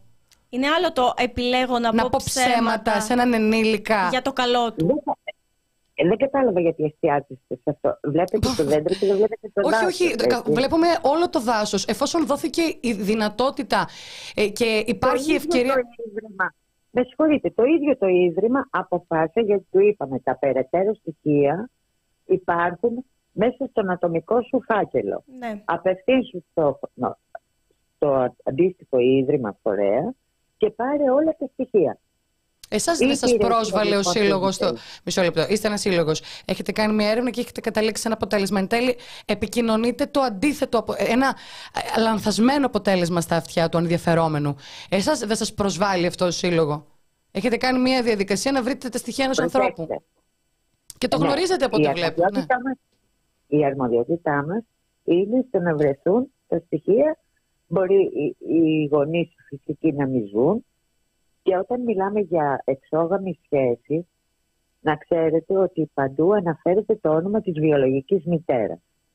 Δεν του το μαζεύετε. πατέρα. Κυρία, κυρία Σελέκο, ακούστε με λιγάκι, σας παρακαλώ. Αυτό είναι απαράδεκτο. Επιτρέψτε μου να το, να το ξέρω λίγο καλύτερα το Ε, χώρο. πώς; Δεν Έτσι- είναι θέμα έτσι χώρου. αισθάνεται- Ε, Πώς δεν είναι; Μισό λεπτάκι. Αλλά- Βρίσκεται, βρίσκεται τα στοιχεία. ε, Σε, ας μην ε, εστιάσουμε στο συγκεκριμένο περιστατικό. Βρίσκεται τα Μα στοιχεία. υπάρχει μια δικαστική απόφαση. Ναι, άρα Δεν αυτά τα είναι- στοιχεία σε κάθε περίπτωση θα δίνετε στο ίδρυμα μετά. Ε, σας λέω, δεν γνωρίζετε τον τρόπο λειτουργίας. Δηλαδή, ένας υιοθετημένος έχει το δικαίωμα να, να αναζητήσει τις ρίζες του. Μην Ναι. γνωρίζοντας από ποιο ίδρυμα βρει, ξεκινάει η ζωή του, γιατί υιοθετήθηκε μικρός, τυχαίνει να περάσει την πόρτα του, του συλλόγου γιατί άκουσε ότι υπάρχει αυτός ο σύλλογος. Μάλιστα. Εντάξει, ξεκινάει μια έρευνα. Πού ήσουν, σε ποια πόλη και λοιπά, να δούμε το αντίστοιχο πρωτοδικείο. Πολλές φορές απλά τον κα- τον κατευθύνουμε και κινείται μόνος. Πηγαίνει προς το πρωτοδικείο και βρίσκει την απαρχή της ζωής του. Μμμ. Ότι υιοθετήθηκε σε ηλικία 2 ετών, 5 μηνών, ε, 6 χρονών. Ποικίλουν οι ηλικίε.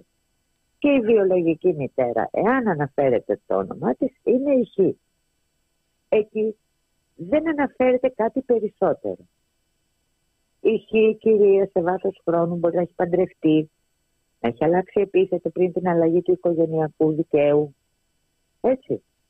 Άρα εμείς έχουμε αυτό το ρόλο. Η δική σας Να δούμε. αρμοδιότητα σταματάει εκεί. Στο να βρείτε το όνομα δηλαδή. Βρίσκουμε αυτό, προσπαθούμε να την εντοπίσουμε στο χώρο το ελλαδικό ή όπου. Έτσι. Εφ- εάν τη βρούμε, την ενημερώνουμε πολύ. Αν τη βρείτε και Όμως. θέλω να πω είναι κακοποιητική. Δηλαδή, δεν πρέπει να αυτή τη- υπάρχει ένα πλαίσιο αυτή που τη να προβλέπει στιγμή- αυτή την πιθανότητα. Ναι, και αυτή τη στιγμή μας λέτε ότι η δική σας αρμοδιότητα δεν σταματάει απλά στο να βρείτε τα στοιχεία. Απ' τη μία μας δώσατε ένα παράδειγμα που μετά η δική σας αρμοδιότητα σταμάτησε Ο στα στοιχεία. ρόλος μας είναι να βρούμε αυτή την κυρία. Από κοντά. Η οποία κάποτε γέννησε ένα παιδί. Ναι. Ωραία. Μα μας είπατε Ναι. ότι είστε και η διαμεσολαβήτρια για να Επικοινωνούμε βρεθούν. μαζί της, επικοινωνούμε μαζί της και της λέμε ότι η άλλη πλευρά, αυτό το παιδί που κάποτε δεν μπόρεσες να το έχεις μαζί σου, σε αναζητά. ναι. Θέλεις, θέλεις να το συναντήσεις. Θέλεις να μιλήσεις στο τηλέφωνο, να σου δώσουν το τηλέφωνο του να μιλήσετε. Και εφόσον δεχθεί, προχωρούν στην επαφή. την Μάλιστα. άμεση. Και αφού μιλάμε παραδείγματα, στην Έτσι. άλλη περίπτωση του παιδιού που είναι πραγματικό γεγονός. Μπορεί να συναντήσει, μπορεί να συναντήσει ένα παρελθόν που θα του το πει η ίδια η μητέρα. Ε, όχι, Ή θέλω να υπάρχουν πω παιδιά- στο παράδειγμα με τον κακοποιητικό πατέρα που ουσιαστικά ε, αφήσατε την ιστορία και την πήγατε στο ίδρυμα. Αυτό, αυτό το ήξερε μόνο η βιολογική μητέρα. Σας λέω και πάλι το όνομα του, του πατέρα δεν αναφέρεται πουθενά. Διότι όταν η κοπελιά που πάει να γεννήσει, ερωτηθεί αν είναι σε γάμο ή εκτός, εκεί παρεμβαίνει η κοινωνική λειτουργός του εκάστοτε με ευθυρίου.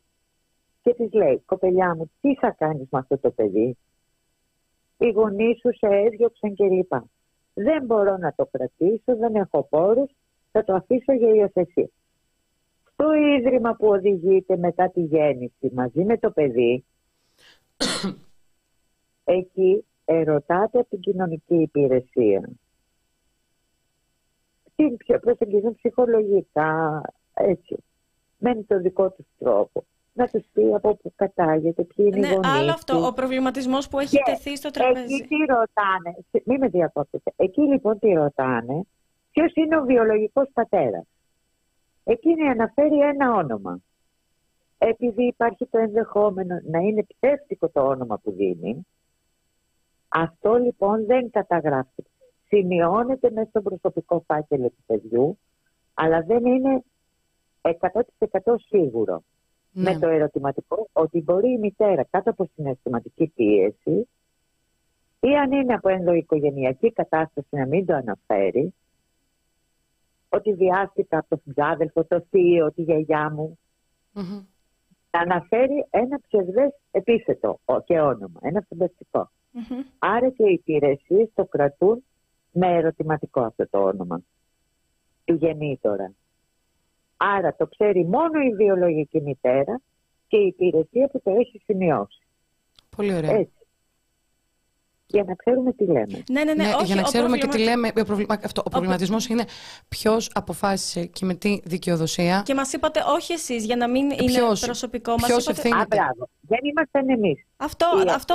ο προ... Ο Ε, ο προβληματισμός εκάστοτε- μας αυτός είναι ουσιαστικά. Ότι κάποιο ίδρυμα Ναι, αποφάσισε εάν- να πει ψέματα σε έναν ενήλικα. Ή να του πει ελλειπή πληροφόρηση. Αυτό είναι δικαίω. Κρίνει ότι ψυχολογικά ε, θα του κάνει κακό αυτού του ανθρώπου. Ποιος Δηλαδή, κρίνει, προσμετράτη. τι κρίνει, δεν μπορώ. Και τι δεν ήταν ακούω. ελλειπή πληροφόρηση, Είδατε, ήταν λοιπόν, ψέματα. Ελλειπή πληροφόρηση θα ήταν να του πει ότι δεν. Εγώ θα συμφωνήσω μαζί σας. Εάν όμως κρίνουν η κοινωνική λειτουργή ότι θα είναι εις βάρος της ψυχικής υγείας του συγκεκριμένου ανθρώπου. Δηλαδή υπάρχουν περιπτώσεις που άλλος πάει στο ληξιαρχείο γιατί αυτό την ταυτότητά του, έτσι. Πάει να βγάλει ληξιαρχική πράξη γέννησης που έχει συμβεί και επειδή υποχρεούται να πάρει τα πλήρη στοιχεία, βλέπει ότι είναι υιοθετημένος και λιποθυμάει. Τι μου λέτε τώρα; Ναι, αυτό ε, έχετε δίκιο σε αυτό. Απλώς η δικιά μας τώρα η άποψη ποια είναι; Δεν θα έπρεπε Ναι, η αυτές. προσωπική Μισό σας. λεπτάκι, δώστε μας μισό δευτερόλεπτο να τα βάλουμε σε μία σειρά τα πράγματα. Δεν Βεβαίως. θα έπρεπε σε καμία περίπτωση αυτού του είδους οι πληροφορίες να δίνονται ανάλογα την κρίση του εκάστοτε ιδρύματος. Ναι. Θα έπρεπε να υπάρχει αυστηρό νομοθετικό πλαίσιο στο οποίο θα αναγράφεται ένα, δύο, τρία σε περίπτωση που είπε Α, το, το παρελθόν μπράβο. της οικογένειας είναι κακοποιητικό. Ε, επιτρέπεται να μαθευτεί ή δεν επιτρέπεται να μαθευτεί σε αυτή την υποπαράγραφο. Δεν είναι κάτσαμε και συζητήσαμε και Λοιπόν, αποφασίσαμε. Ναι, και ουσιαστικά αυτό Καταλήγει, όλο μας μα. εξηγεί η κυρία Σελέκου. Είναι πράγματα τα οποία εμείς δεν τα γνωρίζαμε για το πώς προχωρούν αυτά τα κομμάτια της υιοθεσίας και του μετά. Ε, Είναι ε, ένας κόσμος μέσα που- στην δημοσιογραφική έρευνα που κάνετε. Δηλαδή, αν μπείτε σε βάθος, γι' αυτό σας είπα σε κάποια στιγμή της συζήτησης που κάνουμε, ότι το πρόβλημα εστιάζεται στη λειτουργία αυτών καθεαυτών των φορέων. Από τους νομοθετούντες, από το ποια άτομα πλαισιώνουν τις όποιες υπηρεσίες της πολιτείας, έτσι. Το Ναι. ελληπές προσωπικό, το επίπεδο, εάν ελέγχονται για τη λειτουργικότητά τους, γιατί μαθαίνουμε αυτές τις μέρες, δηλαδή ε, να έχει ένα ίδρυμα παιδιά και να ρωτάτε πόσα παιδιά φιλοξενείτε και λέει δεν ήταν μέσα στο καθηκοντολόγιό μας και δεν ξέρουμε. Α, Μάλιστα. άνθρωποι εργαζόμενοι σε δομή. Και Ναι. λένε δεν ξέρουμε γιατί δεν το έγραφε το καθηκοντολόγιο. Απλά- Άρα, ναι. ε, δηλαδή θέλει πολύ δρόμο για να στρώσει, να λειτουργήσει σωστά και επικοδομητικά και για τις δύο πλευρές. Μάλιστα. Και Ωραία, πρώτα ωραία, για ωραία. το Ναι, ναι, ναι. παιδί. Ωραία, ωραία. Για να, να Επειδή Και κλείσουμε. έχουμε στενευόντας τραβήξει για ήδη. τους υιοθετούντες και τις ανάδοσες οικογένειες. Ευχαριστούμε πολύ. Σας ευχαριστούμε πάρα Να είστε πολύ που καλά. ήσασταν μαζί μας. Ε, να βάλουμε λίγο τα πράγματα στη θέση τους. Ε, νεκταρία. Εγώ δεν συμφωνώ με αυτό το πράγμα εγώ. Ούτε εγώ νεκταρία. Δεν μπορώ να το. Δεν είναι ότι. ε, Δευτέρα ε, με το ΔΣ μιας δομής κάνει ένα meeting σχετικά με το άμα ήρθε η πληροφορία από τον τάδε σύλλογο. Τι λες εσύ Διονύση να τη μοιραστούμε; Ε, όχι θα είναι τραυματικό τρίτη ε, εσύ να τι σου πω λες κάτι ε, όμως. δεν, Είδαμε πώς λειτουργεί ένα σύστημα. Γιατί δεν ξέρω κατά πόσο δεν- δεν- και να σου πω και κάτι εγώ πραγματικά έχω και άλλες απορίες σχετικά με το συγκεκριμένο αυτός, ο- σύλλογο υπάρχει αυτός ο σύλλογος και υπάρχουν αυτές οι δομές. Μα μισό και υπάρχει μια λεπτάκι. συνεργασία. Με και όλο περίμενε. αυτό έχει αυτά τα αποτελέσματα που ακούσαμε. Στην δυστυχώς. περίπτωση, δηλαδή περίμενε τώρα, στην περίπτωση του 50, α, εμείς απλά μάθαμε το όνομα και το είπαμε στη δομή. Στην περίπτωση του άλλου ήμασταν και στον καφέ που συναντήθηκαν. Ναι, ναι, ναι, ναι. Όχι, αυτό είναι αντιφατικό, συγγνώμη. Ναι, βέβαια. Δηλαδή, ή σταματάει η αρμοδιότητά σου στο να ενημερώσεις το, στο, τη δομή και μετά εκείνη να αποφασίσει. Που θέλω πραγματικά να δω ποια νομοθετική ρύθμιση το προβλέπει αυτό το πράγμα. Ναι. Ότι εσύ βρίσκεις η δομή αποφασίζει. Ποιος, πόθεν, πώς. Ε, απλά να προσθέσω ότι στο ρεπορτάζ που θα βγει, γιατί θέλω να είμαι πολύ συγκεκριμένη, ασφαλώς θα φιλοξενήσουμε την κυρία Γκόρνη και θα έχουμε μία ακόμα επαφή ε, με κάτι πολύ ουσιαστικό για το κομμάτι της υιοθεσίας που θα έχει να προσφέρει ουσιαστικά θέματα στη συζήτηση και όχι να γεννά παραπάνω ερωτήματα και προβληματισμό για μια ξεκάθαρα λάθος λειτουργία, κατά τη γνώμη μου. Εγώ έχω σοκαριστεί. Ναι, κι εγώ. Λοιπόν, ε, βλέπω εδώ πέρα και η συζήτηση έχει ε, στο, στον ίδιο ρυθμό με εμάς κινείται η συζήτηση. Εγώ πραγματικά στο έχω μπερδευτεί πάρα ε, αυτά. Ε, λοιπόν, υπάρχει μια παρατήρηση των εισαγωγικών, mm-hmm. καλοδεχούμενο σχόλιο.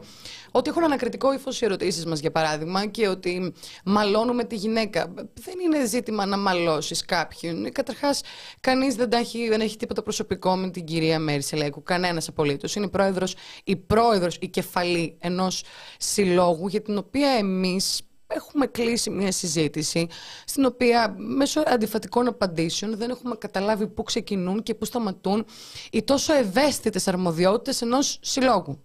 Στη μία περίπτωση, α, μόνο η δομή θα αποφασίσει εν τέλει τι θα κάνει, θα αποκαλύψει την ταυτότητα του πατέρα και της μητέρας. Στη δεύτερη περίπτωση, πάμε και στον καφέ. Ναι, και είναι ένα λεπτό δηλαδή... θέμα. Δεν γίνεται να γίνονται έτσι αυτές οι κινήσεις. Μα δεν γίνεται. Είναι, είναι εκτός του ότι αποκαλύπτει ένα πάρα πολύ σαθρό σύστημα με τον οποίο κινείται. Τελείως, ε, από, την άλλη, ε, εγώ πραγματικά, είναι και στη δική σας κρίση. Είστε εσείς το, οι ακροατές, πραγματικά, αν μου φαίνεται εμένα περίεργο όλο αυτό... Και εμάς, ε, και εμένα, γι' αυτό δημιουργήθηκαν ερωτήματα. Λοιπόν, στο κείμενο που θα βγει θα έχουμε κάτι ουσιαστικό από το κομμάτι της Πρέπει να το ψάξουμε. Πρέπει να ψάξουμε θα το έχουμε. Σε περίπτωση δηλαδή αναζήτησης των βιολογικών γονέων, γιατί ξέρεις κάτι, ε, το σκέφτηκα όση ώρα συζητάμε. Μπορώ να δεχτώ το ότι, ξέρετε κάτι, με συγγελική απόφαση δεν μπορεί να αποκαλυφθεί στο παιδί ε, ε, το ένα και το άλλο. Άλλο το δεν μπορώ να σου πω παραπάνω. Βγαίνω απ' έξω. Και άλλο σου λέω ψέματα. Για το καλό σου. Αυτό λυπάμαι, αλλά δεν μπορεί με καμία Παναγία να είναι σωστή τακτική. Και δεν λέμε ότι ευθύνεται ο σύλλογος ε, στην οποία προεδρεύει η κυρία Σελέκου για, αυτό, για αυτή την έκβαση του αποτελέσματος. Υπάρχουν και άλλοι σύλλογοι. Δεν είναι μόνο. Είναι, ε, δεν ξέρω αν είναι ευτέξιμο της δομής, δεν ξέρω αν είναι. Να σου πω κάτι. Είναι αυτό που είπες, ένα ολόκληρο σαθρό σύστημα. Ακούστηκαν αρκετά ε, φάουλ στη συζήτηση, γι' αυτό και επιμένω να μην ε, το συνεχίσουμε ναι, εδώ. Θα το, θα το δούμε. Οπότε θα, θα υπάρχει γραπτό κείμενο και θα υπάρχει και γραπτό κείμενο από άνθρωπο που ξέρει που πολύ κοντά το κομμάτι της υιοθεσίας. Ε, ελπίζω να εκτιμήσατε τον τρόπο που χειριστήκαμε μια συζήτηση και όχι να μας κρίνατε. Δεν είναι και να μας κρίνετε, εντάξει, κλείνει τώρα. Λοιπόν, ε, λοιπόν, ευχαριστούμε πάρα πολύ την Έλληνα για τα 5 ευρώ. Είμαι μια φορά live, οπότε ορίστε 5 ευρώ για τη δουλειά σα. Ευχαριστούμε πάρα, πάρα και πολύ. Και άλλοι μας έβαλαν χρήματα πιο Έλληνα, πάνω. Ε, φίλα και Στεφανή την Αντωνίου από Θεσσαλονίκη και σας ευχαριστούμε και όλους εσάς που ήσασταν ενεργοί σε. Μας έβαλε χρήματα και, ο, και εσείς και η Φιγένεια και ο Κατσάμπης και θέλουμε να ευχαριστήσουμε πάρα, πάρα πολύ και να ευχαριστήσουμε και όλους όσοι μας είπατε την καλησπέρα σας βρε παιδιά. Και γυρνάμε και την ε, αγκαλιά πίσω στον και εσείς. Ε, βέβαια. Αφού μας στέλνει αγκαλίτσα. Αγκαλιά δεν θα γυρίσουμε. Γενναιόδερες είμαστε. Ε, θέλεις να μιας και είναι παρά 20 και το έχουμε τραβήξει που το έχουμε Ναι, τραβήξει. και έχω φουντώσει. Θέλεις να, θες, θες να κλείσουμε να πούμε για τα ρεπορτάζ εβδομάδος; Θέλεις να μιλήσεις. Ε, εντάξει, καίγεσαι, καίγεσαι. Τόσα πραγματάκια γίνανε. Έλα, έλα. Πάμε να το χαλαρώσουμε λοιπόν. λοιπόν. Τα βράκια μου σήμερα. Ε, θέλω τα βράκια μου. Μεγάλη πόρτα θα διαβείτε. Ε, μία πόρτα την οποία δεν διάβηκε η κυρία Κολοβού. Άκου τώρα πώς τα έδεσες. Θεά, εντάξει, απίστευτη. Ε, Καλιάνο διαβάζει Καλιάνο είναι η φάση μου. Λοιπόν, ε, έχουμε να πούμε ότι πραγματικά οι δρόμοι της ζωγράφου Ηλυσίων ε, πλημμύρισαν από κόσμο. Ήταν πραγματικά η πιο συγκινητική αγκαλιά, η πιο συγκινητική στιγμή. 1500 άτομα έξω από ένα διαμέρισμα ε, της ζωγράφου να απαιτούν ε, το σπίτι και τα υπάρχοντα της κυρίας Ιωάννης Κολοβού, πλέον χαμηλοσυνταξιούχου, πρώην δημοσιογράφου, ε, να παραμένουν στη θέση τους. Βροντοφώναζαν το σύνθημα ούτε στην Αβίδου, ούτε πουθενά Αβίδου λέγεται και η οδός ε, στη ζωγράφου, όπου μπούκαρε ο κλητήρας, έσπασε μαζί της συνοδεία αστυνομίας την πόρτα και κάλεσε την κυρία Κολοβού με τον πιο ανέσχυντο τρόπο, μην αφήνοντάς την να πάρει ούτε το ούτε το παλτό της, ούτε τη γάτα της. Έχω κλείσει το μικρόφωνο μου γιατί έπινα καφέ και λέω μην ακούσετε το. Δεν έπαιρνες καφέ. Έπινα πριν. Ίσως Ε, το κινητό, σε βλέπουν όλοι. Ακόμα παίζει. Ε, Δεν παίζει. Γράφω τι να κάνω. Ε, ε, με μπέρδεψες. Α, που μάθαμε κιόλας από αυτόπτες μάρτυρες που ήταν εκεί το πρωί. Ε, μ, ο κλετήρας που χτύπησε, χτύπησε, κλώτησε τον υδραυλικό που είχε πάει πρωί-πρωί βεβαίως να ξυλώσει το air condition. Γιατί άμα δεν ξυλώσει πόρτα και air condition, Πώς θα βγάλεις έξω την κολοβού; έτσι. Ε, Πάντως ήταν πραγματικά μια μικρή νίκη, μικρή νίκη γιατί γιατί ο κλητήρα θα ξαναπάει με τις συνοδείε αστυνομίας κλπ. Ε, Αλλά ποιος θα ξαναβρει εκεί; Ε, πάλι, φίλε, θα ξαναβρει εκεί πέρα τους γείτονες να πούμε το εξής. Επειδή μας το έγραψαν κιόλας. Το κάλεσμα ήταν οργανωμένο. Ήταν οργανωμένο, όντως. Υπήρχε καλέσματα από συλλογικότητες, από φοιτητικές συλλογικότητες, από, από κόμματα της ε, αντιπολίτευσης. Η, η πορεία όμως ήταν αυθόρμητη. Και όταν λέμε αυθόρμητη, δεν εννοούμε ότι ξαφνικά σηκωθήκαμε στον καναπέ και βρεθήκαμε εκεί και πάμε. «Α, Και εσύ εδώ, και εσύ εδώ, και Ναι. εσύ εδώ. Και ήμασταν χιλιάδες. Όταν αποφάσισαν να μεταδώσουν το μήνυμα του τι συνέβη σήμερα το πρωί, εκείνη την ώρα αυθόρμητα στις γειτονιές ζωγράφου. Αυτό έγινε 12 το μεσημέρι με ένα πολύ πρόχειρο κάλεσμα τύπου παιδιά στις 4 θα συμβεί αυτό και δεν βρέθηκαν 10, 20, 100 άτομα, βρέθηκαν πολλά άτομα. 1500 Και βάλε, και βάλε. και βάλε, βάλε νεκταρία. Επομένως, εκείνο το βράδυ κοιμήθηκε η Ιωάννα Κολοβού στο σπίτι της. Ενημερώθηκε η γειτονιά, ε, τις, ε, οι γειτονιέ της ζωγράφου για το τι ακριβώς συνέβη εκείνη την ημέρα.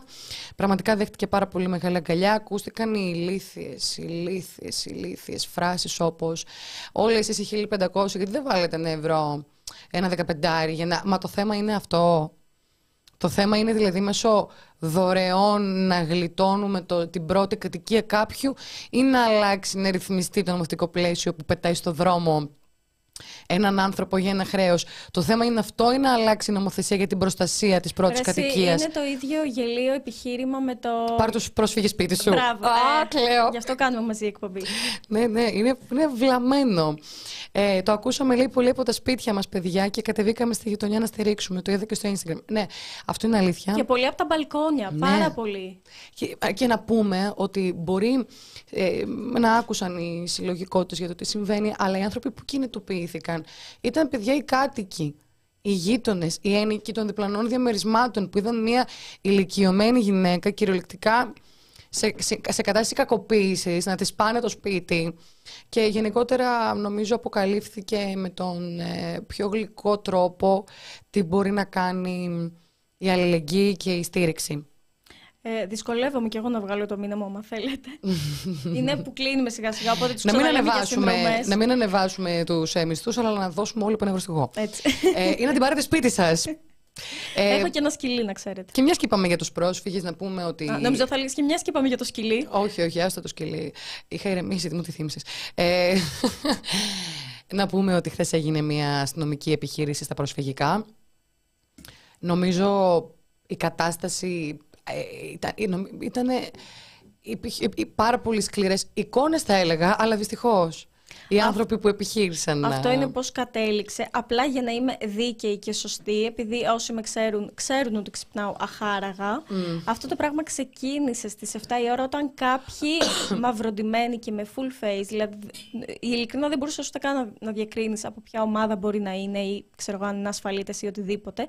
Είχαν ανέβει στην ταράτσα των ε, προσφυγικών, είχαν, ε, ήταν ακροβολισμένοι και υπήρχε μια ετοιμότητα σαν κάτι να συμβεί. Οπότε ε, μετά ε, μαζεύτηκε η τεράστια αστυνομία, αστυνομική δύναμη και είδαμε αυτά που είδαμε και πώς εξελίχθηκε. Ναι. Αυτό, ήθελα μόνο να προσθέσω αυτό επειδή έτυχε να το δω την ώρα που συνέβαινε από το πρωί. Ναι. Ε, μ, δεν ξέρω αν το είδατε. Έφτασε μια πληροφορία στο The Press Project ότι ε, αρχικά να πούμε ότι ήταν μπαράζ προσαγωγών και ε, που μετατράπηκαν εν τέλει σε συλλήψεις, δηλαδή 79 συλλήψεις, ε, εκ των οποίων ήταν και ένας φωτορεπόρτερ, ένας άνθρωπος ο οποίος έκανε τη δουλειά του. Ε, τραβούσε εκείνη την ώρα φωτογραφίες όπως γίνεται σε κάθε συμβάν δημόσιου ενδιαφέροντος. Επίσης να πούμε ότι ο φωτορεπόρτερ ο Νίκος Πυλός έχει κάνει και ένα πάρα πολύ ωραίο ντοκιμαντέρ για τα προσφυγικά. Είναι 15 λεπτό και φυσικά μπορείτε να το δείτε στο YouTube. Ναι. Ε, και μάλιστα αυτός ο άνθρωπος χωρίς να υπάρχουν αντιμετωπίζει κατηγορίες κακουργηματικού χαρακτήρα. Αν δεν κάνω λάθος. Ναι. Αυτή είναι δικιά σου πληροφορία. Ναι, είναι, έχει, έχει κυκλοφορήσει. Κακουργηματικού χαρακτήρα. Κακουργηματικού χαρακτήρα. Ε, έφτασε μια πληροφορία στο Press Project που θα τη βρείτε και στο site μας ότι εκείνη την ώρα που γινόταν ο παντζουριλισμός και ε, προχωρούσαν σε προσαγωγές προσφύγων, σε προσαγωγές ε, αλληλέγγυων, φωτορεπόρτερς κλπ. Ξαφνικά ένας αστυνομικός άρπαξε μια γυναίκα αλληλέγγυα η οποία ήταν έγκυος και μάλιστα σε εμφανή εγκυμοσύνη. Είχε δημιουργηθεί ήδη αστυνομικός κλειός στην πλευρά που ήταν οι αλληλέγγυοι, με αποτέλεσμα να μην επιτρέπουν τα ΜΑΤ να περάσουν οι αλληλέγγυοι για να βοηθήσουν και να υπερασπιστούν την κοπελα Ε, αυτό που συνέβη ουσιαστικά είναι να βάλουν τρεις αστυνομικούς των ΜΑΤ να βρίσκονται από πάνω της Εκείνη είχε φτάσει σε σημείο κρίσης πανικού. Δικηγόροι, αφού ο Παναγιώτης Αντωνίου, ο δικηγόρος που ήταν παρόν στο συμβάν και εξαιτίας της δικής του επέμβασης μετά από μια μισή ώρα επέτρεψε η αστυνομία στο ΕΚΑΒ να περάσει. Και μάλιστα η δικαιολογία που έλεγαν για να μην περάσει το ΕΚΑΒ είναι ότι είναι κλειστή η δρόμη. Εν τω μεταξύ ήταν κλειστή η δρόμη με εντολή της αστυνομίας. Και μετά έλεγε η αστυνομία τη δικαιολογία ότι δεν μπορεί να περάσει τον φόνο, κλειστή δρόμη. Μα αφού εσείς κτίους κλείσατε. Ε, μου είπε μάλιστα ο Παναγιώτης Αντωνίου ότι η γυναίκα ήταν σε μια κατάσταση που δεν μπορούσε να αναπνεύσει, έτρεμε, δεν ήταν καν σε θέση να πει τα προσωπικά της στοιχεία, τα οποία τα έμαθαν από έτερο άτομο. Οι άνδρες των ΜΑΤ και οι αστυνομικοί τριγύρω είχαν απλά ένα poker face, δεν απαντούσαν ούτε στις δικές τη εκκλήσεις που φώνασε, σας παρακαλώ, γιατί με προσαγάγετε, είμαι έγκυος, μην με αφήνετε κάτω ένα καρό ε, ένα καρό πράγματα που είπαν και εκείνοι και οι δικηγόροι. Εν τέλει, μετά από μια μισή ώρα, δηλαδή το σκηνικό έγινε 5.30 στις 7, πέρασε το ασθενοφόρο και την, μετέ, την μετέφερε στο νοσοκομείο. Η τύχη όλων των υπολείπων ήταν κακή, διότι οι προσαγωγές μετατράπηκαν όλες τι συλλήψεις με 79 άτομα να αντιμετωπίζουν αυτή τη στιγμή κατηγορίες. Και να ότι όλο αυτό ξεκίνησε με τη δικαιολογία ότι βρέθηκε ποιος έβαλε τον εμπριστικό μηχανισμό στο Real, ναι, που ναι. αυτό το πράγμα πραγματικά δεν το έχουμε διασταυρώσει σε καμία περίπτωση. Και τι άλλα νέα έχουμε; Α, ναι. 23 Νοεμβρίου σήμερα. 8 Δεκεμβρίου ξεκινάει πάλι η δίκη. Κρατήστε ημερομηνία. Γιατί θα είμαστε εκεί. Στη Μυτιλίνη, τον Αμύρη Ζαχύρη και Ακή των δύο προσφύγων που χωρίς να υπάρχει καν μάρτυρας κατηγορίας αντιμετώπισαν την κατηγορία της διακίνησης ε, μεταναστών ε, υπηκών τρίτων χωρών ε, και αυτή τη στιγμή μετρούν τουλάχιστον τρία χρόνια στη φυλακή παρά το γεγονός ότι, ξαναλέω, δεν υπήρχε μάρτυρας κατηγορίας. Δηλαδή, κανείς δεν σε κατηγορεί για κάτι, κανείς, αλλά παρόλα αυτά καταδικάζεσαι. Σε 50 χρόνια.